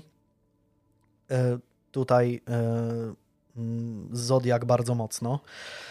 Osoby cierpiące na zaburzenia schizoidalne zazwyczaj są samotnikami, nie są zainteresowani nawiązywaniem relacji z innymi. Często też przejawiają niewielkie zainteresowanie doświadczeniami seksualnymi. Dla odmiany pacjenci osobowości schizotypowej często chcą nawiązywać relacje z innymi, ale ze względu na swoje zaburzenia i wynikające z nich ograniczenia nie potrafią tego robić, co często finalnie prowadzi do frustracji i wycofania. 1 maja podczas kolejnej wizyty u dr Fenton podczas rozmowy widać, że James jest zauważalnie w nie najlepszym nastroju, wciąż nie do końca pogodził się z rozstaniem z Gargi. Opowiada psychiatrze o swoim związku z nią i kwituje słowami, że tu cytat dla takiej róży warto było się skaleczyć. Z drugiej strony mówi też o trwającym flircie z Hilary, tej od bycia gorącą i tej od krótkich spodenek, i o wspólnej wyprawie w góry, a także o tym, jak radzi sobie na uniwersytecie. Dr Fenton wyznacza kolejną wizytę na za miesiąc i jednocześnie pyta się, czy James nie będzie miał nic przeciwko, jeśli w ich kolejnym spotkaniu E, weźmie udział jej kolega po fachu dr Robert Feinstein. Holmes nie jest szczególnie zadowolony z tej propozycji, ale ostatecznie się zgadza. Ukrywa przed psychiatrą jednak fakt, że właśnie rozpoczął przygotowania do tego, co później będzie nazywał misją. Jego filozofia dotycząca ludzkiego kapitału ma wkrótce zostać wdrożona w życie. Jeszcze na początku maja James zaczyna robić swoje pierwsze zakupy. Za pośrednictwem Amazona kupuje paralizator wyglądający jak telefon komórkowy oraz duży składany nóż. Mniej więcej w tym samym czasie kupuje też przez internet pistolet Glock model 34 kaliber 9 mm. Z jakiegoś powodu jednak pieniądze zostają pobrane z jego, karty, a broń nie zostaje wysłana. 10 maja James robi kolejne zakupy. W jednym ze sklepów internetowych nabywa dwa pojemniki z gazem łzawiącym oraz wysokiej klasy maskę przeciwgazową wyposażoną w odpowiednie filtry. Pierwszą, pierwszą broń palną e, kupuje w końcu 22 maja w pobliskim markecie. No, Ameryka, że można sobie kupić w każdej amerykańskiej biedronce e, dowolną broń palną, przynajmniej w niektórych stanach. E, jest to Glock model 22 kaliber 10 mm. Razem z pistoletem nabywa też specjalną amunicję grzybkującą, powodującą większe obrażenia. Wiele wskazuje na to, że wciąż na tym etapie Holmes walczy ze sobą i nie jest ostatecznie przekonany co do tego, czy faktycznie wdrożyć swój plan, plan w życie. Pod koniec maja Uniwersytet Colorado daje swoim studentom mm, pierwszego roku kilka tygodni wolnego, by mogli przygotować się do egzaminów. James z początku postanawia, że poświęci ten czas wyłącznie na przygotowania do zrealizowania swojej misji. Później będzie mówił, że kwestie zdania lub niezdania egzaminów pozostawił losowi. 25 maja podejmuje jednak próbę wspomożenia losu i kontaktuje się z jednym z profesorów, pytając się, czy ten nie chciałby zostać promotorem jego pracy magisterskiej, na co ten się zgadza, o czym James informuje odpowiednie osoby na uczelni. Zaledwie trzy dni później jednak idzie do lokalnego sklepu z bronią i kupuje strzelbę Remington 870 w wersji taktycznej. W rozmowie z psychologiem sądowym powie później, że moment, w którym zakupił tę broń, był momentem, w którym ostatecznie zdecydował się na realizację misji. 31 maja w kolejnym spotkaniu z dr Fenton zgodnie z umową bierze udział też dr Robert, Robert Feinstein, który ma pomóc w diagnozie Jamesa. Podczas rozmowy Holmes opowiada m.in. o tym, że na jego uczelni zbliżają się egzaminy ustne, ale nie uczy się do nich. Zamiast tego spędza około 100 godzin tygodniowo grając w Diablo. Dr Feinstein na koniec uznaje, że James powinien zacząć brać leki przeciwpsychotyczne, podobnie jak dr Fenton jest też poważnie zaniepokojony zachowaniem Holmesa. Nie wskazuje ono jednak bezpośrednio na to, że ten stwarza zagrożenie dla innych. Dopiero podczas rozmów z psychiatrą sądowym Holmes powie, że podczas spotkania jego uwagę zwrócił fakt, że dr Feinstein miał rękę na temblaku. Przez cały czas chłopak nie mógł się pozbyć wrażenia, że nie jest to przypadkowe. Był pewien, że mężczyzna albo umyślnie testuje w ten sposób jego empatię, albo ma w nim ukryty na przykład nóż lub broń palną, by móc się przed nim obronić.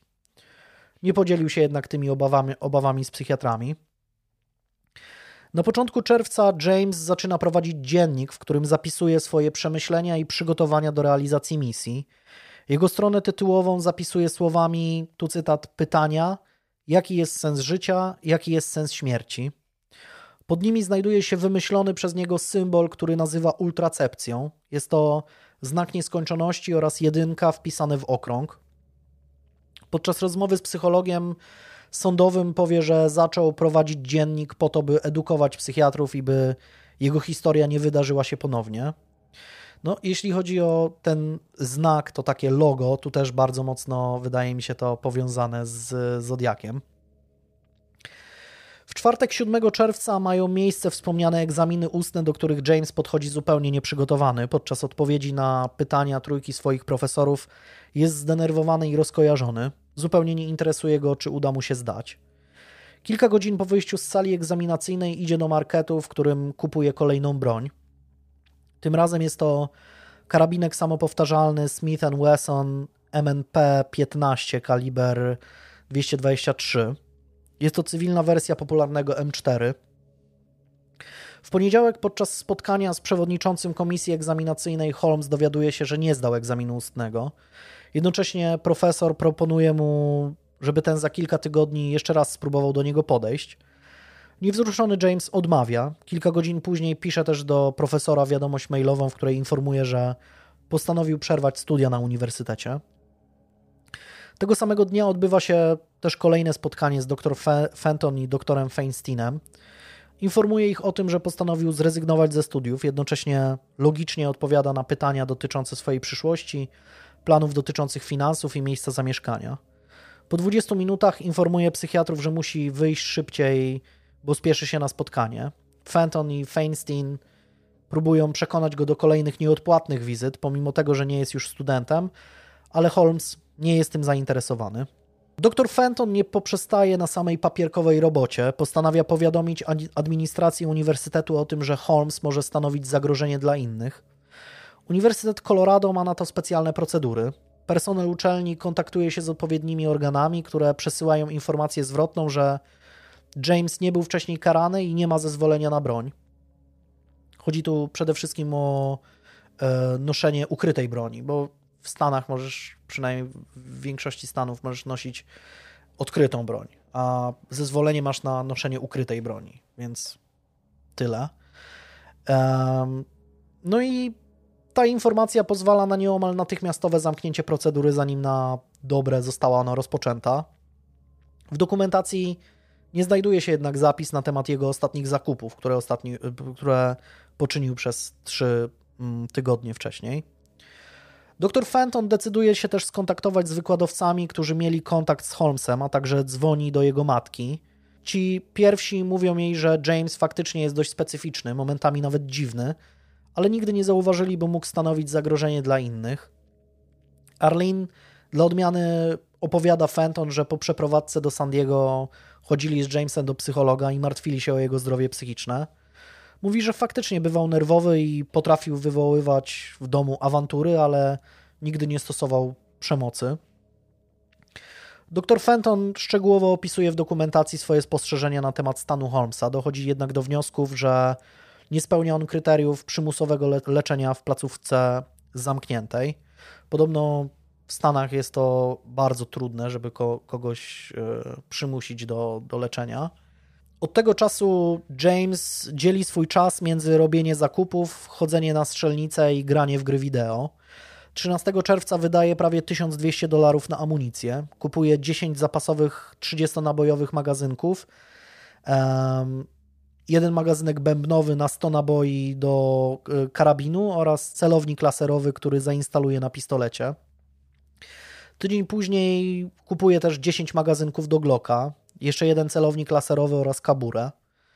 W czerwcu w jednym ze sklepów internetowych nabywa też szkła kontaktowe w kolorze czarnym, w których zrobi sobie zdjęcia, które obiegną cały świat, pozując z bronią w ręku, szaleńczym uśmiechem i włosami pofarbowanymi na jaskrawo pomarańczowo. 28 czerwca ma miejsce dalszy ciąg zakupów. E, Holmes kupuje 2500 sztuk amunicji do pistoletu, 2500 sztuk amunicji do karabinu oraz 50 naboi do strzelby. Zamawia też profesjonalny hełm balistyczny, do którego wkrótce dokupuje pełen ubiór kuloodporny, łącznie ze spodniami i czapsami, ochraniaczami na szyję oraz krocze. Na początku lipca zaczyna też gromadzić akcesoria do przygotowania materiałów wybuchowych oraz kupuje kolejnego Glocka. Wtedy też ostatecznie decyduje się, że miejscem zrealizowania jego misji będzie kino Century 16 w Aurorze. Do niedawna zastanawiał się też nad lotniskiem, ale stwierdził, że ze względu na ochronę dostęp do takiego miejsca byłby utrudniony, a atak niósłby ze sobą zbyt oczywiste konotacje z terroryzmem. Nie o to chodzi Jamesowi. Wiadomością, którą chce przekazać, jest brak wiadomości, notuje w swoim dzienniku.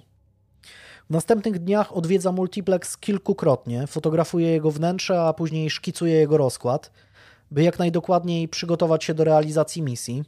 W końcu też decyduje, że uderzy z 19 na 20 lipca podczas nocnej premiery trzeciej części trylogii Christophera Nolana o Batmanie, filmu Mroczny Rycerz powstaje. Później będzie twierdził, że umyślnie wybrał właśnie ten pokaz oraz produkcję z oznaczeniem PG-13, by zminimalizować ryzyko, że jego ofiarą padną małe dzieci, a jednocześnie mieć pewność, że budynek będzie pełen ludzi. Przez kilka kolejnych dni kupuje bilety do kina, licząc, że uda mu się dostać e, taki na seans w sali numer 9. To właśnie ją wybrał po godzinach rozważania wielu scenariuszy i możliwości. Poza tym przygotowuje też materiały wybuchowe.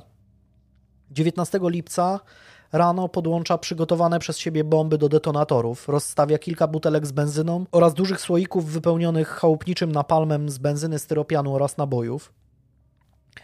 Gdy wszystko jest gotowe, mieszkanie Holmesa jest dosłownie zaminowane. Do eksplozji może dojść na dwa sposoby. Pierwszy to potykacz umieszczony zaraz przy wejściu. James specjalnie programuje swój odtwarzacz CD, by ten zaczął grać głośną muzykę zaraz po jego wyjściu. Hałas ma zwabić kogoś, kto otworzy drzwi i nieumyślnie odpali ładunki. W razie gdyby pierwszy sposób nie zadziałał, Holmes stawia przy śmietniku na zewnątrz budynku zabawkowy czołg wraz z pilotem, e, taki czołg e, sterowany radiem. E, obok kładzie boomboxa, który również zostaje zaprogramowany do grania głośnej muzyki. Wspomniany pilot jest jednak przerobiony w taki sposób, by w momencie uruchomienia nie służył do zabawy czołgiem, a do odpalenia ładunków znajdujących się w mieszkaniu. Eksplozja ma po pierwsze zmaksymalizować liczbę zabitych oraz po drugie odwrócić uwagę policji od kina Century 16. Gdy wszystko jest gotowe, James pakuje swój dziennik do koperty. Na ostatniej jego stronie zapisuje dwa zdania. Tu cytat: Wiara Jaki Bóg zakazuje swojemu ludowi zabijać, jednocześnie ukrywając się za wolną wolą? Powód, powód, dla którego życie powinno istnieć, jest tak samo arbitralny, jak powód, dla którego istnieć nie powinno. Do przesyłki załącza też kilkanaście banknotów 20-dolarowych, które wcześniej przypala nad kuchenką gazową. Później nie będzie w stanie wytłumaczyć, dlaczego to zrobił. W godzinach popołudniowych zanosi kopertę na pocztę, adresuje na nazwisko dr Fenton i wysyła. W okolicach godziny 23 Holmes sprawdza wszystkie materiały wybuchowe w mieszkaniu, dodatkowo rozlewa w nim benzynę i olej. Odtwarzacz CD oraz boombox zostają zaprogramowane w taki sposób, by uruchomić się 20 minut po jego wyjściu. James pakuje cały swój arsenał do swojego Hyundai'a Tiburona, bierze silny lek przeciwbólowy na receptę, który ma pozwolić mu działać nawet w sytuacji, gdy zostanie na przykład postrzelony przez policję. Do kina Century 16 ma zaledwie 7 km. Krótko po północy Holmes parkuje samochód obok tylnego wyjścia z sali numer 9. Wychodzi z niego, obchodzi budynek dookoła i wchodzi do multiplexu głównym wejściem. Jest ubrany normalnie, nawet, jak, nawet jego jaskrawo-pomarańczowe włosy są skryte pod czapką. Ma bilet na seans w sali numer 8, ale kino jest tak zatłoczone, że nikt nie zwraca uwagi, gdy ten zgodnie ze swoim planem wchodzi do sali numer 9 i zajmuje miejsce w pierwszym rzędzie zaraz obok wyjścia z sali.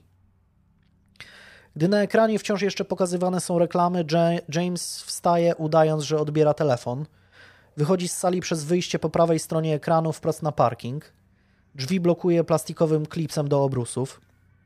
Holmes ubiera się swoją kuloodporną zbroję i przygotowuje broń. Wygląda jak policjant z oddziału SWAT czy innej jednostki antyterrorystycznej. Chwilę przed powrotem do sali wyciąga telefon komórkowy i dzwoni na infolinię dla osób potrzebujących pomocy psychologicznej. Numer zapisał sobie kilka dni wcześniej. Połączenie trwa 9 sekund, ale z jakiegoś powodu zostaje przerwane. Po drugiej stronie po prostu nikt się nie odzywa. Los po raz kolejny zadecydował, misja musi zostać zrealizowana. Powie później psychiatrze sądowemu, że gdy wysiadał z samochodu, miał nadzieję, że nagle z ukrycia wyskoczą funkcjonariusze FBI i go aresztują. Do ostatniej chwili liczył na to, że tak się stanie i podczas planowania ataku wręcz o tym fantazjował. Był przekonany, że służby zapewne dawno namierzyły jego zakupy i śledziły go od wielu dni. Nic takiego jednak nie ma miejsca. James wkłada do uszu słuchawki, puszcza głośne techno i wraca do sali numer 9. Gdy znów pojawia się w środku, niewiele osób zauważa zbliżające się zagrożenie. Nawet gdy w stronę widowni zostaje przez niego rzucony pojemnik z gazem łzawiącym, ludzie wciąż myślą, że to głupi żart lub nawet zaplanowany happening mający na celu uświetnienie premiery. Gdy padają pierwsze strzały, wszyscy już wiedzą, że znaleźli się w pułapce. Holmes najpierw opróżnia magazynek swojego Remingtona, strzela z bliska do ludzi próbujących uciekać w stronę wyjścia. Gdy w strzelbie kończą się naboje, po prostu rzuca ją na ziemię i bierze do rąk pistolet, z którego oddaje pięć kolejnych strzałów. 38 minut po północy na policji w Aurorze odzywa się pierwszy telefon informujący o trwającej strzelaninie. Głos osoby dzwoniącej jest ledwo słyszalny przez krzyki i odgłosy wystrzałów. Krótko po nim telefon dzwoni jeszcze ponad 40 razy. Na miejsce natychmiast zostaje wysłanych 130 funkcjonariuszy i ponad 50 radiowozów. W tym czasie Holmes ma już w rękach karabin, z którego prowadzi ogień nie tylko stojąc z przodu przy samym ekranie, ale też kieruje się w górę sali i strzela do osób kryjących się między siedzeniami. Na spust MNP-15 naciska łącznie 65 razy. Niespodziewanie jednak karabin się zacina. Pomimo tego, że James wciąż ma przy sobie Glocka z dużym zapasem amunicji, usterka broni powoduje jego irytację. W wyniku nieumiejętnego załadowania jednego z magazynków jednym nabojem za dużo, Smith Wesson ma awarię, z którą James nie jest w stanie nic poradzić. Przez minutę lub dwie zmaga się z nim, wyjmuje wadliwy magazynek, próbuje załadować inny, ale zdaje się to na nic. W końcu po prostu wychodzi z sali, porzuca karabin na parkingu, staje obok swojego samochodu i zaczyna powoli zdejmować swoją kuloodporną zbroję. W tym czasie na miejscu pojawia się dwóch policjantów, którzy na początku myślą, że mają przed sobą funkcjonariusza grupy antyterrorystycznej. Holmes powie później, że jego pierwszym odruchem było wyciągnięcie Glocka i oddanie do nich strzałów. Nie ma już jednak na sobie kuloodpornego stroju. Mm, za bardzo boi się, że funkcjonariusze zastrzelą go w wymianie ognia. Policjanci szybko orientują się, że właśnie stoją przed sprawcą całej strzelaniny. Holmes nie stawia oporu, nie próbuje się w żaden sposób bronić przed aresztowaniem. Szybko też informuje mundurowych, że jest jedynym strzelcem i nie działa we współpracy z kimkolwiek. Gdy policjanci zadają mu kilka kolejnych pytań, dowiadują się też, że jego mieszkanie na rogu 17 i Paris Street jest wypełnione ładunkami wybuchowymi. Akcja unieszkodliwienia zaminowanego apartamentu Jamesa rozpoczyna się z samego rana następnego dnia, oczywiście po ówczesnej ewakuacji okolicy. O godzinie 6.30 sterowany radiowo robot saperski otwiera drzwi do mieszkania i wsuwa kamerę do środka. Oczom operatora ukazuje się istna plątanina kabli połączonych z okrągłymi plastikowymi pojemnikami, a także wiele dziwnych urządzeń z migającymi diodami LED. Dopiero trzy godziny później przez okno do środka wchodzi pierwszy saper ubrany w kombinezon przeciwwybuchowy. W tym czasie wciąż trwa przesłuchanie Holmesa. Policjanci zauważają, że jest on wyjątkowo wyczulony na punkcie dzieci. Gdy mówią mu, że wybuch może doprowadzić do śmierci najmłodszych, ten postanawia e, się ostatecznie poddać i opisać im ze szczegółami konstrukcję pozostawionych przez niego materiałów wybuchowych. Mieszkanie zostaje oczyszczone dopiero po kilku dniach działań saperów i funkcjonariuszy policji mm, zabezpieczających jednocześnie materiały dowodowe. Jak się okaże, sprytny pomysł z pilotem do zabawkowego czołgu, który miał odpalić ładunki, na szczęście nie wypalił. Jeden z sąsiadów wyłączył grającego boomboxa i po prostu zabrał go do domu. Należącą obok zabawkę z ukrytym detonatorem nie zwrócił uwagi. W wyniku ataku Jamesa Holmesa w kinie Century 16 umiera 12 osób, a aż 70 zostaje rannych. 30 lipca 2012 roku zostają mu postawione zarzuty. Są to 24 zarzuty zabójstwa pierwszego stopnia, 116 zarzutów usiłowania zabójstwa, a także zarzuty nielegalnego posiadania materiałów wybuchowych oraz nawoływania do przemocy. Z czasem w toku przygotowań procesowych liczba tych zarzutów się trochę zmieni. Zarzuty zabójstwa zostają postawione podwójnie. Jest 12 e, ofiar śmiertelnych, a 24 zarzuty zabójstwa. Jest to zrobione ze względu na fakt, że za każdą ofiarę śmiertelną Holmes otrzymuje dwa zarzuty zabójstwa o innej kwalifikacji, co pozwala oskarżeniu na większą elastyczność. Proces rusza 27 kwietnia 2015 roku. Obrona decyduje się, by linią obrony Holmesa było nieprzyznanie się do winy ze względu na jego niepoczytalność. Oskarżenie zaś domaga się dla niego kary śmierci. Podczas procesu zarówno jedna, jak i druga strona powołuje biegłych psychologów i psychiatrów, którzy mają na celu orzeczenie, czy Holmes był osobą poczytalną i świadomą swoich czynów. Swojego własnego biegłego powołuje też sam sędzia, dr William Reed. Po zbadaniu oskarżonego wraz z grupą specjalistów uznaje, że James cierpiał na zaburzenia schizotypowe, jednak w trakcie strzelaniny w kinie Century 16 z punktu widzenia prawa był osobą poczytalną. Obrona próbuje podważać te opinie, ale finalnie sędzia odrzuca ich protesty. 26 lipca 2017 roku przysięgli obradują 20 godzin. W końcu jednak uznają Jamesa Holmesa winnym wszystkim 24 zarzutom zabójstwa pierwszego stopnia, 140 zarzutom usiłowania zabójstwa pierwszego stopnia oraz zarzutowi posiadania nielegalnych materiałów wybuchowych i nawoływania do przemocy.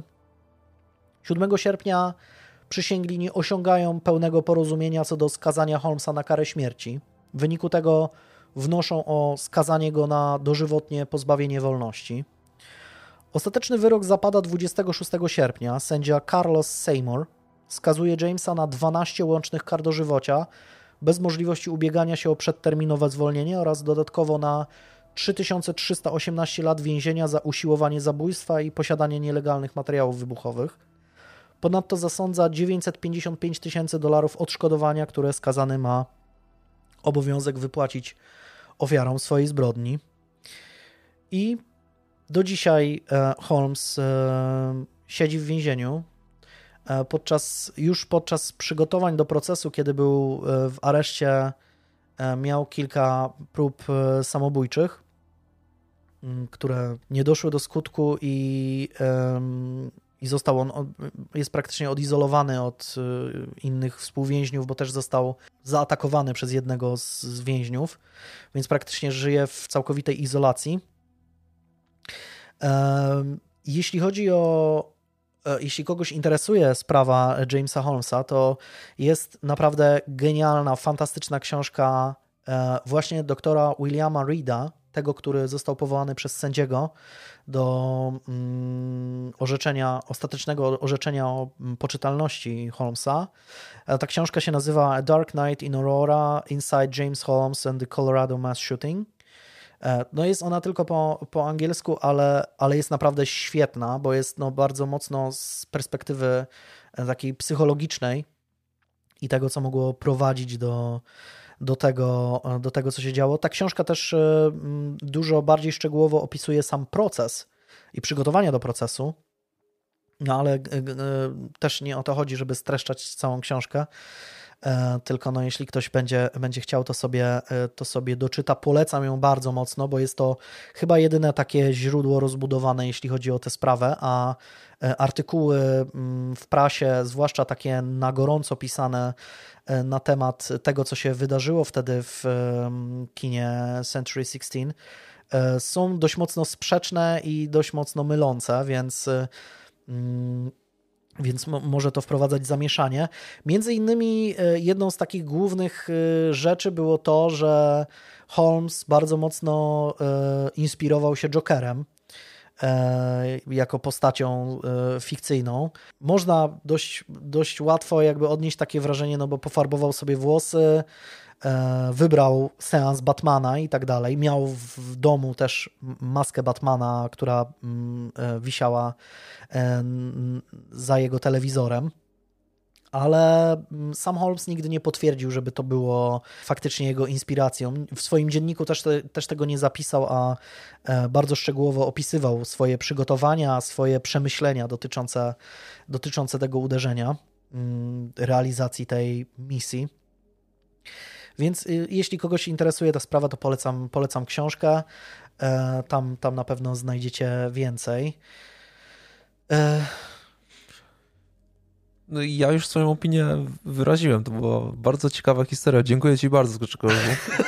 bardzo... Jest to bardzo, bardzo miłe odskocznie Pamiętasz od, w ogóle, pamiętasz tę sprawę? Pamiętam, tak, tak. Dlatego do tego bardzo ciekawie się no, słuchało. O tym. E, wydaje mi się też, że właśnie przynajmniej też przez ten filtr, który trafiał do Polski gdzieś tam w wiadomościach, to y, można było się niewiele na ten temat tak naprawdę dowiedzieć.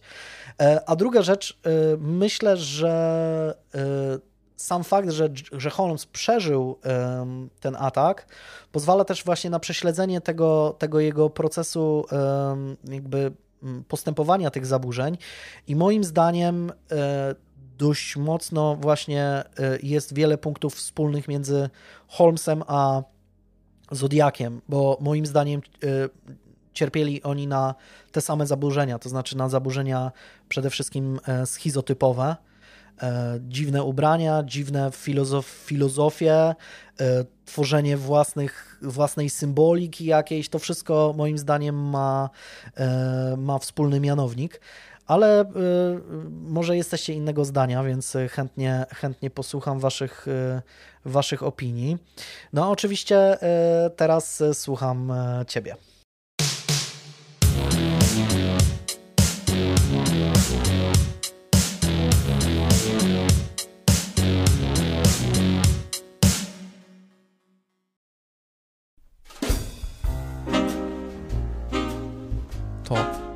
Teraz moja kolej.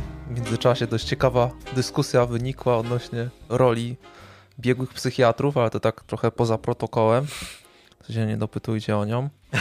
Y, dość ciekawą kwestią jest też to, jak dana, jakie dana zbrodnia musi posiadać nie wiem, punkty, przyczyny, kwestie, jakieś motywy, aby w końcu była na językach wszystkich.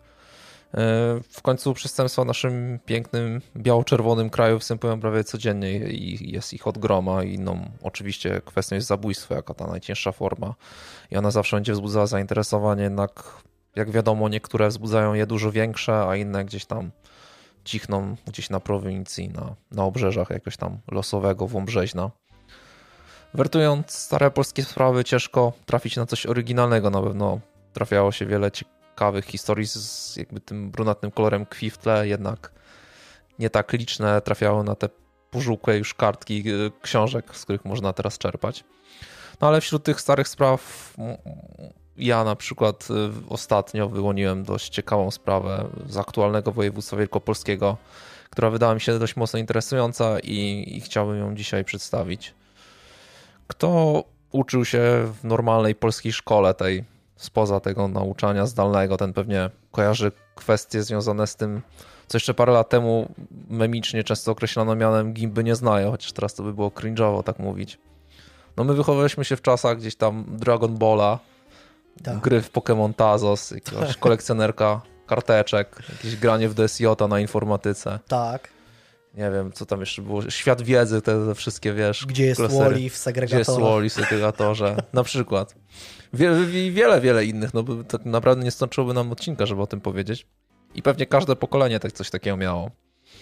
Jest jednak taka kwestia szkolna, która pewnie łączy te pokolenia, która choć nie zawsze występowała często, to dość wyjątkowo było na, na ustach i w pamięci wszystkich. I są to bijatyki między uczniami. Tak zwane solówki za garażami. Oczywiście nie popieramy tego, tak? Każda przemoc jest ohydna mm, i niepotrzebna, no ale trzeba zdawać sobie sprawę z tego, że pewnie większość osób kiedykolwiek o takiej bójce, nie wiem, słyszało, ją widziało, bądź nie wiem, o zgrozo brało w niej udział. Najczęściej kończyło się to tym, że fajterzy gdzieś tam puszczeni na siebie rzucali się po kilku nieporadnych uderzeniach, upadali na ziemię i ten, który był na dole, znajdował jakąś dobrą wymówkę, nie wiem, typu, nie wiem. Mama mnie woła na obiad. Tak, albo facetka idzie, nie? Uwaga. No i, i sparring był zakończony, nie? No ale jednak cały czas było dosyć głośno o, o, o tej walce. Y, z drugiej strony wiele osób na przykład kojarzy też filmy westernowe. Mm, można tych filmów nie lubić, można je lubić. Ciężko na przykład odmówić sympatii do, do Clint'a i Studa, bo pewnie ją posiada każdy. No ale takim nieodzownym elementem tych filmów był ten, oczywiście ten suchy krzak taki przelatujący przez, tak.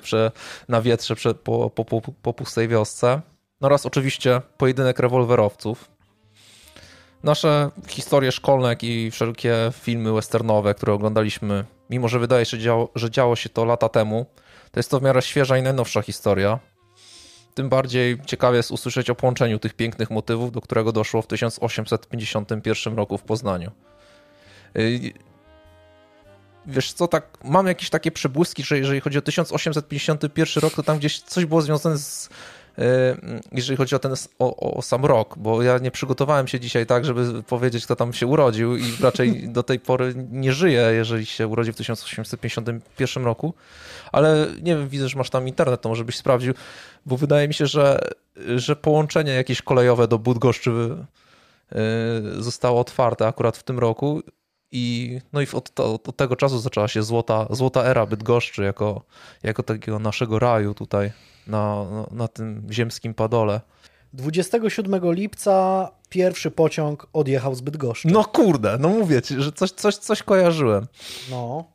25 sierpnia rozpoczął funkcjonowanie zakład karny Racibusz. O proszę bardzo, no to, to, to jest bardzo ciekawa informacja. I zakład karny Racibusz, y, on funkcjonuje do teraz. Tak, tak, to się zgadza. Tak, no. No to aż aż przyjemnie w takim no z, z, aż, trady, z tradycjami. Tak, tradycjami. Aż dziw bierze. jakiegoś takiego nowego, takiego wiesz, bez, bez historii. No dokładnie. No ale, no ale wracając, y, jak wiadomo, przyczynkiem do pojedynku często była jakaś osobista bądź uderzająca w, nie, w najbliższych obraza czy obelga. Nie był to czas, w którym na każdą obelgę można było tak jak aktualnie w nastoletnim stylu odpowiada się, nie wiem, twoja stara albo chyba ty. Tak się nie dało skończyć tematu, to był czas zdecydowanie zbyt honorowego podejścia do wielu rzeczy, a tym bardziej do jakiejś obelgi.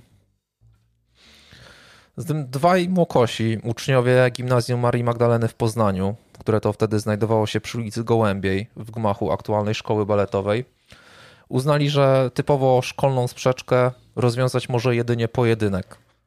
Żadna inna opcja tak naprawdę nie wchodziła w grę. Jak widać, niestety nawet dzisiaj dla niektórych język siły i, i przemocy jest jedynym słusznym. Poszło podobno jakieś siodło. W sumie na koniec nikt nie był w stanie dokładnie określić, o co tak naprawdę chodziło. Jakaś totalnie błaha sprawa, jakich wiele często w takich, w takich właśnie bijatykach szkolnych. Była więc to jakaś totalnie banalna i błaha sprzeczka, której nie dało się logicznie wytłumaczyć. Osiodło. Osiodło, tak. Aha. Znaczy, w, Wydaje mi się, że w 1851 roku sprzeczka osiodła była dużo bardziej istotna niż no tak, w 2022, tak nie? Od dywaniki do Passata byś się no, no, no, no, ale jeżeli byś się kłócił o dywaniki do Passata w 98, to byłaby to na pewno dużo większa tak. afera niż aktualnie, nie? No tak, tak, więc, tak. Więc tak to trzeba rozgraniczyć. W 1851 roku sprzeczka osiodła mogła być naprawdę istotna. No, siodło to nie, nie taka tania rzecz przecież. To na pewno. Obrażonym w tej całej sprawie poczuł się 15-letni Kazimierz Brodnicki, syn Piotra Brodnickiego, właściciela Miłosławic w powiecie wągrowieckim. Wyzwanym natomiast jego kolega Anzel Ziękowicz, pasierb rejestratora powiatowego Tarkowskiego. Jako, że i wybrany sposób rozwiązania sporu nie wydaje się jakby z tej naszej dzisiejszej perspektywy zbyt normalny i powszechny, takich samo wyzwanie było bądź co bądź bardzo widowiskowe. My raczej znamy pojedynki szkolne jako te, które gdzieś tam wybuchają pełną parą, gdzieś nie wiem, na, na, na, na drugiej przerwie, tak, ale zaraz mam przyrodę i tam wiesz, muszę, na, muszę odrobić ocenę z matematyki, to poczekajmy do końca, nie? I wtedy 30 osób za te garaże, wiesz, w hasze totalnej, wszyscy mówią, nie, no normalna rzecz, nie? Dzieciaki idą z plecakami w 40 tam za, za, za, jakiś, za jakiś haszcza. No nie, tu, tu była pełna profeska, tu wybrani zostali te sekundanci, Juliusz Sypniewski jako sekundant Kazimierza zaniósł wyzwanie Zienkiewiczowi, który je przyjął i na swojego sekundanta obrał ucznia klasy czwartej Feliksa Moldera. Dni powszednie wypełnione były zajęciami szkolnymi, zatem termin pojedynku ustalono na niedzielę 12 stycznia 1851 roku o godzinie 11 przed samym południem. Jako miejsce obrano drogę za miastem prowadzącą ku Dębinie, a użyć miano pistoletów. No właśnie, jakby skąd te pistolety dla, dla, dla tak młodych osób. Tutaj sprawę udało się też jakby wspólnie dogadać, gdyż jak wiadomo, jest to tylko jakiś honorowy pojedynek, nie jakaś taka zła krew pomiędzy chłopakami, którzy nagle się na siebie rzucają. Brodnicki wypożyczył jedną w przeddzień spotkania od sekundanta strony przeciwnej, czyli Feliksa Maldera, drugą natomiast od swojego znajomego Drojewskiego. Punktualnie o wyznaczonej godzinie obaj pojedynkujący się wraz z sekundantami stawili się w wyznaczonym miejscu. Sypniewski odmierzył metę na 10 kroków. Wraz z Malderem nabili pistolety, które Sypniewski wraz z prochem i siedmioma loftkami dostał od Bronickiego już w mieście. Doszło oczywiście do oficjalnego też wyboru broni, a potem już stanęli z naładowaną bronią w ręku na mecie. Zienkiewicz wystrzelił pierwszy, chybił. Potem Brodnicki także chybił. No, jakby najmądrzejszym wyjściem wydałoby się teraz odpuścić i wrócić sobie do domu na obiad, ale ale jednak nikt nie chciał zaprzestawać. No, także za kolejną obopólną zgodą mierzono metę na kolejne cztery kroki. Jakby przypominam, że to, to, nie, to nie są czasy Counter-Strike'a, że można sobie y, full auto strzelać, nie? To trzeba ten proch nabić, to trzeba ten... ten Poza ten, tym pistolety dużo mniej celne wtedy no były. No tak, to była też... taka, ta, ta, ta, tak jak teraz widzimy tą broń kolekcjonerską starą prochową, którą tak, można mieć. Tak, no to tak, było trochę no. to, no to weź tam to wszystko naładuj, to się, się, na, to pewnie, trzeba to się nabawić, nie? Zwłaszcza pewnie już wtedy to były pistolety dość e, no. takie przestarzałe. Przestarzałe, no, nie były ta, no, prosto przesta- ze sklepu. Jak na 1851 rok to były bardzo przestarzałe, tak? No, ale nie zdecydowali się, że jak to się mówi po zero, żeby Nie, było... no nie, po, po zero to nie. tylko nie. dalej, dalej. Nie, tylko dalej, no, no, no trzeba jakoś jakby mm, szale przechylić na którąś stronę. Nabił, nabicie pistoletów odbyło się ponownie dzięki pomocy sekundantów i już po po chwili gimnazjaliści byli na swoich miejscach. No tak jak mówię, no, po chwili, ale to trochę można dać e, cudzysłów. Ziękowicz ponownie strzelił pierwszy, ponownie chybił, lecz i Brodnicki nie był lepszy, a i sytuacja stawała się jakby coraz bardziej patowa, no bo, no bo trochę lipa, nie? Można by taką, wiesz, muzyczkę z Benny Hilla do tego dać. By pasowało. Brodnicki jakby ni cholery nie chciał się uspokoić, e, wołując, i tutaj cytuję, bez rany się nie obejdzie. No ale ponieważ proch poszedł cały, to wraz z sekundantem udał się do miasta, gdzie gimnazjalista Władysław Raczyński dał im proch. No, tak tym bardziej jakby to pokazuje, tą, że można by muzyczkę Benny Hilla dodać, nie? Że, w którym już nie mają nawet prochu, więc muszą wracać, wracać potem proch. W mieszkaniu u niego nabijają na nowo pistolety prochem i loftkami. Ponadto za dwa feningi dokupują kapiszony, za które to Raczyński daje hajs. Gdy oboje zgodzili się na nowe zasady, obrano odległość teraz sześciu kroków. Powtarzam, na początku było 10, później było 4, ale chyba tak... już było za blisko trochę D4, więc jednak 6. Ziękowicz strzelił pierwszy, ale znowu chybił. E, zdeterminowany Brodnicki, tą, jakby tą całą, tą ogromną obelgą w trakcie awantury o to wycelował, wystrzelił. Niestety trafił. Oponent trafiony został w lewy bok i upadł na ziemię. No i tu już definitywnie skończyły się żarty i te młodzieżowe harce, bo ten odniesiony do domu chłopak w dniu następnym, czyli 13 stycznia zmarł. Śmierć ta oczywiście poruszyła całe miasto, szczególnie, że osoby, które brały udział w zbrodni byli synami dość prominentnych wówczas w mieście osób. 15 stycznia poddano ciało oględzinom zwłok, y, które zostały poprzedzone rekognicją. I to jest też ciekawa sprawa, bo osobą wybraną do oficjalnego rozpoznania zmarłego został sam zabójca, czyli Brodnicki. To jest takim dość, dość, dość dziwnym, nie wiem, chichotem losu, tak można to nazwać. Nazwałem to chyba bardziej jakimś wielkim absurdem, nie? Ale, ale no tak, no pod, podobno tak było, że to Brodnicki jakby go rozpoznał. Tak, to rzeczywiście mój kolega, którego zastrzeliłem niedawno. Lekarze stwierdzili, że Anselm zmarł wskutek uszkodzenia śledziony, żołądka i wątroby oraz towarzyszącej tym uszkodzeniom utraty krwi. Bezwarunkowo uznano, iż strzał z krucicy, czyli jakby tego takiego staropolskiego potocznego określenia tej ręcznej broni palnej o tej krótkiej lufie, było śmiertelne. W związku z tym nie było już żadnego innego wyjścia, trzeba było aresztować Kazimierza Brodnickiego, co stosownie zarządził prokurator. Rozprawa przed sądem przysięgłych została wyznaczona na dzień 11 lipca 1851 roku, a na ławie oskarżonych zasiadła czwórka gimnazjalistów, czyli Kazimierz Brodnicki, urodzony 12 lipca 1835 roku, oskarżony o dokonanie pojedynku i zabójstwo, Juliusz Aleksander Sypniewski, urodzony 3 lipca 1836 roku, oskarżony o udział w pojedynku jako przynoszący wyzwanie jako sekundant, też jakby podoba mi się to, te określenia e, przestępstw znanych, że one były tak bardziej szczegółowe, nie? To nie było tak, że na przykład, że ktoś jest oskarżony o kradzież, tylko na przykład jest oskarżony o kradzież trzech cytryn i 15, nie wiem, czegoś tam, nie? Więc, więc dużo, dużo fajniej. Felix Malder, urodzony 4 stycznia 1835 roku, oskarżony o udział w pojedynku jako sekundant oraz Władysław Tadeusz Raczyński, urodzony 25 lutego 1835 roku, oskarżono o udzielenie czynnej pomocy w celu dokonania po pojedynku. Na wstępne zapytanie przewodniczącego, czy oskarżeni przyznają się do winy, Brodnicki, Sypniewski, Raczyński jakby stanowczo negują swoją winę. Molder natomiast czuje się winnym, a że tak wyglądały ówczesne sądowe procedury, że sądy przysięgłe nie były właściwe wobec osób uznających się winnymi, Zatem postanowienie w tej sprawie zastrzegł sobie prokurator. Coś trochę w stylu aktualnego, nie wiem, dobrowolnego poddania się winie. Coś w tym stylu.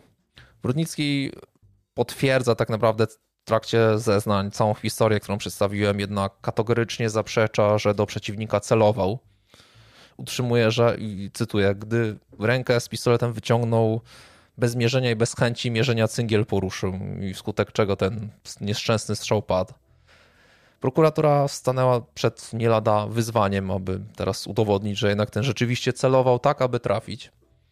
Udało się ustalić jakiegoś świadka, który widział tą całą sytuację, a był to 11-letni chłopiec Kunkiel. Po dość długich i męczących pytaniach młodzian w końcu odpowiedział, że Brodnicki wyciągając rękę z pistoletem patrzył na Maldera, a nie Zienkowicza. Raczyński, czyli ten ziomek od handlu prochem, prochem, ale w sensie prochem sensu stricte, mhm. e, tłumaczył się tym, iż klienci powiedzieli wyraźnie, że potrzebują go do strzelania do tarsza, a nie do strzelania do siebie nawzajem. Do gry zaczęli wchodzić obrońcy i tu zaczęło robić się dużo ciekawiej. Obrońca Brodnickiego, niejaki Schumann, e, próbuje dowodzić, iż mimo lekkomyślności, by w postępowaniu klienta to w czasie pojedynku i później znajdują się szlachetne momenty, które powinny zmniejszyć jego winę. końcu jakby starał się dowieść, że kara, jaka mu grozi, to tak naprawdę kara dla jego rodziców, a nie dla niego samego. Pozostawienie go na wolności to będzie dopiero kara, gdzie będzie musiał żyć w tym bolesnym wspomnieniu kolegi. Czyli to jest zawsze fajne, fajne wytłumaczenie, że po prostu nie zamykają nikogo do więzień, no bo oni muszą żyć z tym swoim przestępstwem, którego dokonali. To jest, no bez tak. sensu, to jest kara dla rodziców tak naprawdę i nie wiem, dla, dla żony, dla syna, dla męża, nie? Że, że kogoś się wysyła do więzienia. To nie jest kara dla tego, do tego człowieka. I wydaje mi się, że to ciekawe też jest takie. Jest ciekawe rozumowanie. No Ciekawa linia obrony. Bardzo ciekawe. No ale to o tyle ciekawe, że wniósł o uniewinnienie oskarżonego w związku z, między innymi w związku z tym. Obrońca Sypniewskiego, referendariusz Wagner, y, rozpoczął zadumę, czy w ogóle w tej sytuacji można mówić o pojedynku. Y, I według prawodawstw wszystkich narodów uważany on był za zło konieczne, które poprzedzać musiał splamiony honor, obraza honoru jednej lub obydwu stron pojedynkujących. Tej obrazy zaś w owej sprawie z powodu młodzieńczego wieku gimnazjalistów nie można się doszukiwać, więc według obrońcy Wagnera o żadnym pojedynku nie może być mowy. No i ponadto, co też jest dość śmieszne, kierował się ocenami za świadectw, wskazując, że to Sypniewski jako najlepszy uczeń musiał pewnie pogodzić te, próbować pogodzić te strony, a nie jakby wspomagać umożliwienie dojścia do pojedynku, nie? No bo on się najlepiej uczył, no to jednak on, on był tym pewnie, który, który gdzieś tam próbował ich godzić, tam po, podajcie sobie rączki, nauki, nauki, Myślę, nauki. że ostatecznym y, argumentem byłoby, że mówił wszystkim dzień dobry. Bo to mi się wydaje, że tak, że być może, ale, ale to były chyba czasy, że nie było aż tak takich bliskich sąsiadów, sąsiadów pewnie, że tam trzeba było 15 kilometrów przejechać, żeby zobaczyć tak. następnego gospodarza. Chociaż, to Poznań, Chociaż Poznań, to może, no to nie, w Poznaniu to może inaczej. Może zagęszczenie trochę, trochę większe. Chociaż też nie wiadomo, czy oni byli faktycznie z samego Poznania, czy... Y, to gdzieś tam, wiesz co, sami oni to nie wiem, powiem szczerze mówiąc. No, no. Y, jakby pojedynek był na drodze wyjazdowej, jakby, mhm. no ale szkoła jest samego Poznania bezpośrednio, tak. więc ale to y, znaczy wie, wiele tych takich y, dawnych spraw polskich pokazuje, jakie ciekawe właśnie linie obrony można było y, przyjąć. Nie, no, nie? no zdecydowanie tak. No i oczywiście jakby to był też powód do tego, żeby wnieść uniewinnienie swojego klienta, no bo to nie oszukujmy się. Jakby przyszła kolejna, kolejnego mistrza prawnika, czyli prawnika Raczyńskiego o nazwisku Szafarkiewicz. On też tam odleciał, próbując w ogóle udowodnić, iż klient nie miał obowiązku domyślić się, do czego kupowany jest proch i jakby nabijane te, te, te pistolety pod jego dachem, jakby mimo, że rozmawiamy tutaj z bardzo mocno odległych czasach, no to on jeszcze chciał się cofnąć w ogóle do średniowiecza, tłumacząc, że wtedy w ogóle do pojedynków dochodziło, jeżeli chodzi o, coś tam chodziło o, kwe, o siłę fizyczną, jakby, a nauka i praca coś tam chroniła się w murach, w ogóle on to tak naokoło wszystko kręcił tak to wytłumaczył, że puenta była taka, iż młodzi nie powinni ponosić konsekwencji za to, co się stało, a starsi, który, którzy, tak, cytuję, młodocianym umysłom tak złym świecą przykładem. Czyli tak naprawdę nie młodzi powinni pode, o, jakby e, ponieść konsekwencje za to, tylko starsi, którzy ich tam źle mhm. jakby wychowali, albo nie wiem, albo wskazali, że pojedynek to jest rzeczywiście fajna zabawa. No, no nie wiem, no e, Ulrich von Jungingen za to, że tam wiesz, że, że tam walczył von Grunwaldem na przykład, to, to, to tak samo mógłby, mógłby, mógłby ponieść konsekwencje. No wtedy też chyba bardzo popularne było pojedynkowanie się. No także jakby kwestia wnioskowania o niewinienie też tu wydaje mi się rozwiązana i, i pewnie spodziewasz się tego, że tak było. No tak, oczywiście e, wnioskował o uniewinnienie. E, także no szczególnie, że on mówi, no skąd on, skąd on mógł wiedzieć, że, że, że coś złego się dzieje pod tym dachem, no ale skoro oni nabijali ten, ten, te, te naboje bezpośrednio u niego w chałupie, no to mógł się spodziewać, że coś tu nie gra, coś tu nie gra. Prezes sądu po ponownym jakby streszczeniu całej, całego stanu sprawy zadał trzy pytania do przysięgłych, na które powinni oni sobie odpowiedzieć. A mianowicie, czy Brodnicki pojedynkował się z Zienkowiczem i czy jest winien jego śmierci? Czy z okoliczności sprawy uważają, że uzgodnione było między pojedynkującymi się, że jedna strona koniecznie musi zginąć? I czy zbrodnia ta została popełniona z rozeznaniem? No wydaje mi się, rozeznanie no to raczej chodzi o umyślność. Mhm. Narady trwały długo, jednak w końcu ogłoszono wyrok. Odnośnie Brodnickiego potwierdzono pytania numer 1 i 3. To znaczy uznali go za winnym śmierci Zienkowicza zadanej umyślnie. Nie potwierdzili natomiast, jakoby między pojedynkującymi się doszło do uzgodnień wcześniejszych, że jedna ze stron w konflikcie koniecznie musi zginąć. no nie wiem, co, co jakby, jak wyjaśniono, co, co, co, ty, co ci młodzi mieli w bani, nie? Że będą strzelać do siebie pistoletami, coś, co, się, co się wydarzy, nie? No ale odpuśćmy sobie to. Na podstawie tego oraz podejścia ławy przysięgłych do reszty oskarżonych prokurator wniósł o zasądzenie Kazimierza na zamknięcie przez 18, 18 miesięcy w więzieniu. Być może w Raciborzu, który, który powstał wtedy bardzo piękny zakład karny. Natomiast uwolnienie mm, całej reszty. Obrońca coś tam jeszcze mm, burkał i burzył się, jednak sąd po krótkiej naradzie wydał wyrok zasądzający Brodnickiego na 18-miesięczne zamknięcie i poniesienie wszystkich kosztów sprawy. Uwolnieni zostali natomiast Sypniewski, Malder i Raczyński.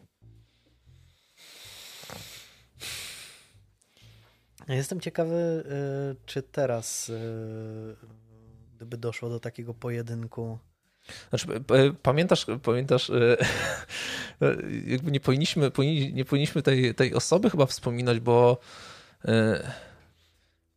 no nie, no dobra, wspomnę o tej osobie, ale mm, może bardziej na, no, powinniśmy mówić jako osobę, sam wiesz kto, mhm. który spoliczkował pana e, europosła Boniego, pamiętasz? Tak. Yy, to też tam było właśnie, że honorowy pojedynek, że coś tam, że... że...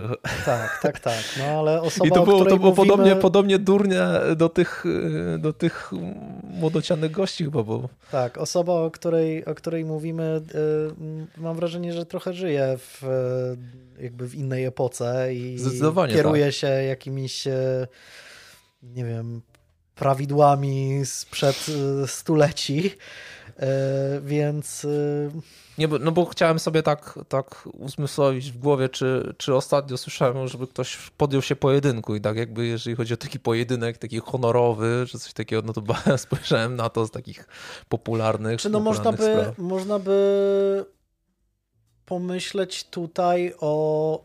Ba, człowiek, o którym, o którym mówiłeś, też by powiedział, że chcącemu nie dzieje się krzywda, tak? E, więc e, jeśli się faktycznie umówili na pojedynek i, i zgodzili się na. E, na takie zasady. Na takie zasady, że ktoś może w wyniku tego pojedynku umrzeć, no to powinno być tak, że chcącemu nie dzieje się krzywda, tak? Czyli Czyli ten, który umarł, to jemu się krzywda nie stała, nie. bo się na to zgodził, a ten, który go zabił, też jakby nie powinna mu się stać krzywda w postaci więzienia, bo jakby było to za obopólną zgodą. Ale w dzisiejszych czasach nie wiem, do czego to przyrównać. E, no na przykład e, nie wiem, na ile można by to e, do, wiesz, tego jak ktoś umiera w ringu na przykład bokserskim, nie? Bo no też jest to tak. pewnego rodzaju, wiesz, pojedynek, na który się obie strony zgadzają. No i jeśli tak ostatnio było z tym, z tym, z tym, z tym fajnym sportem. Nie, no ale to, się... to, nie, to nie jest sport w ogóle, no nie oszukujmy no... się. Bo przy zwykłym sporcie jest, jest jednak ten wiesz, prawo jednak e, obejmuje to, że jeżeli jest sport i są zasady, no, no to tak. nie, nie, będzie ktoś tak, tak, tak. skazany, tak. No, nie? No, no, no prawo, prawo to reguluje. Prawo to reguluje, ale w wypadku tego, tych pojedynków na na strzelanie e, sobie plaskuna. Plaskuna to chyba też osoba, która jakby. No nie wiem, czy to zostało w ogóle uznane. No, no, no do, nawet jeżeli oficjalnie to zostało uznane za sport, no jakby nie uzna, ja nie uznaję no, tego za sport. Ale w pewien sposób jest to pojedynek, tak? No, jest, jest to pojedynek za obopólną zgodą. Pewnie nikt się świadomie nie pisał na to, że może wyjechać, że tak powiem, nogami do przodu z no, takiego no, pojedynku. Nie. Zresztą, no co by nie mówić, to znaczy no, strasznie głupi sport, ale z drugiej strony, no jakby współczuję rodzinie, znajomym tego, tego człowieka, bo pewnie kompletnie sobie nie zdawał sprawy, że jakby może się to skończyć śmiercią, tak? Eee... Znaczy kompletnie to, to, to, raczej nie, no pewnie musiał mieć to gdzieś z tyłu głowy, chociaż może w mniejszym stopniu no, niż... No pewnie na tyle, na ile, nie wiem, bokser czy zawodnik MMA sobie jakby bierze takie coś pod uwagę.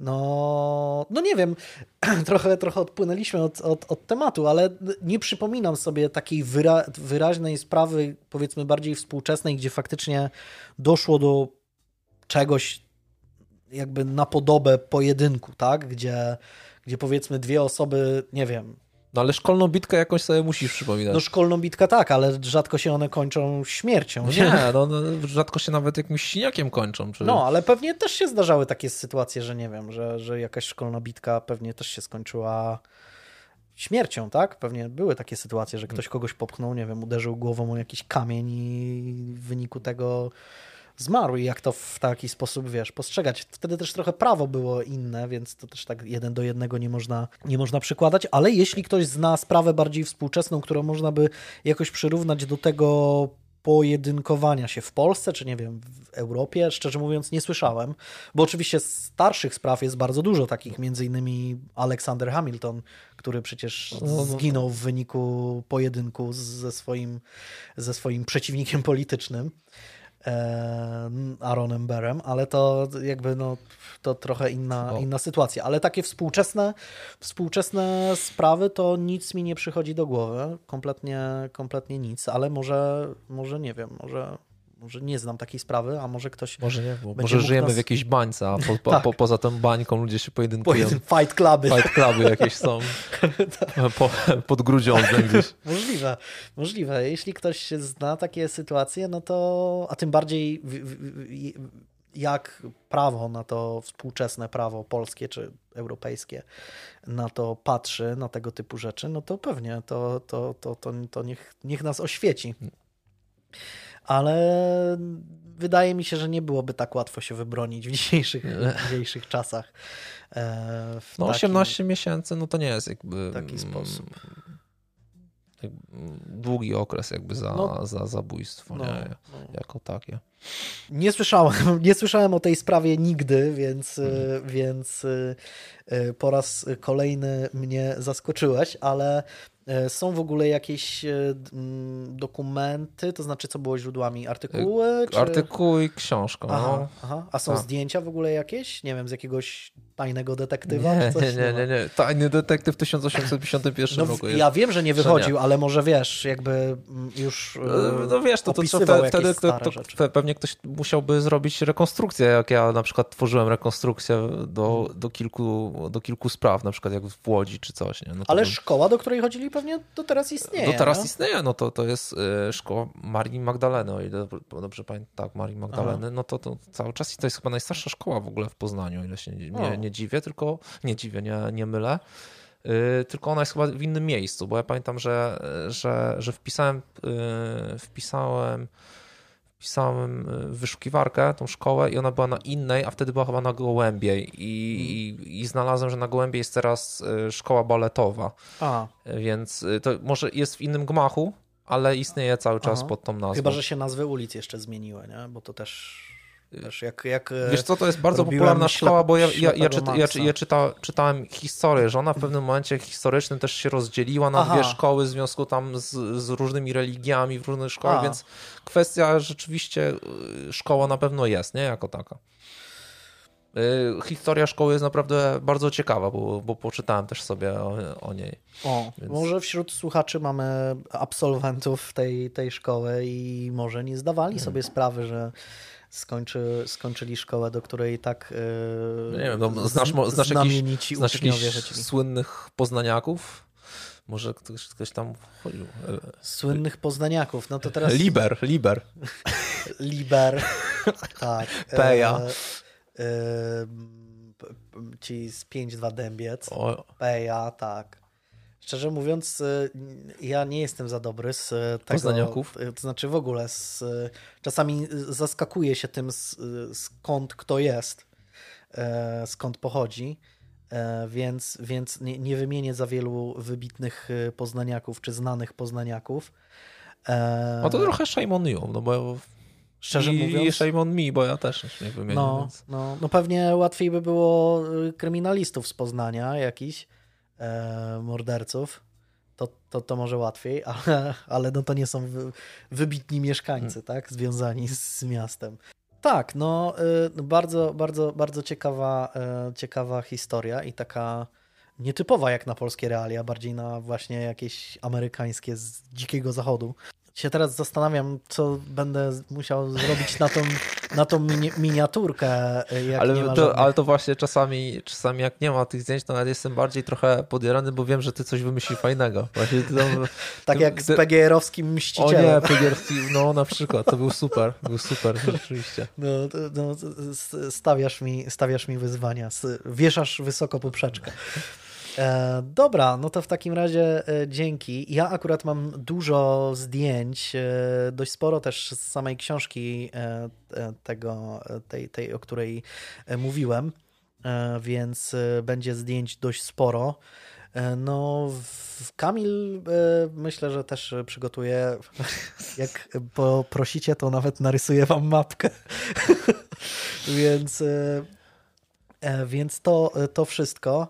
E, zapraszamy oczywiście na nasze media społecznościowe, na których też się sporo dzieje i na naszą grupę na Facebooku, gdzie też rozmawiamy na temat różnych, też bieżących tematów kryminalnych. Bardziej w takim influencerskim stylu by było powiedzieć, że będzie mapka, jak będzie tam ileś łapek czy czegoś, nie? Tak, tak, tak. No, niech będzie tysiąc łapek w górę. To bardzo dobry. Bałem się, że powiesz pięć albo... tysiąc łapek w górę i będzie mapka, więc e, e, w takim razie mobilizujcie swoje rodziny, znajomych i sąsiadów, żeby łapkowali w górę. E, dobra, w takim razie to, to wszystko. Dzięki, że wciąż z nami jesteście i do następnego. Cześć.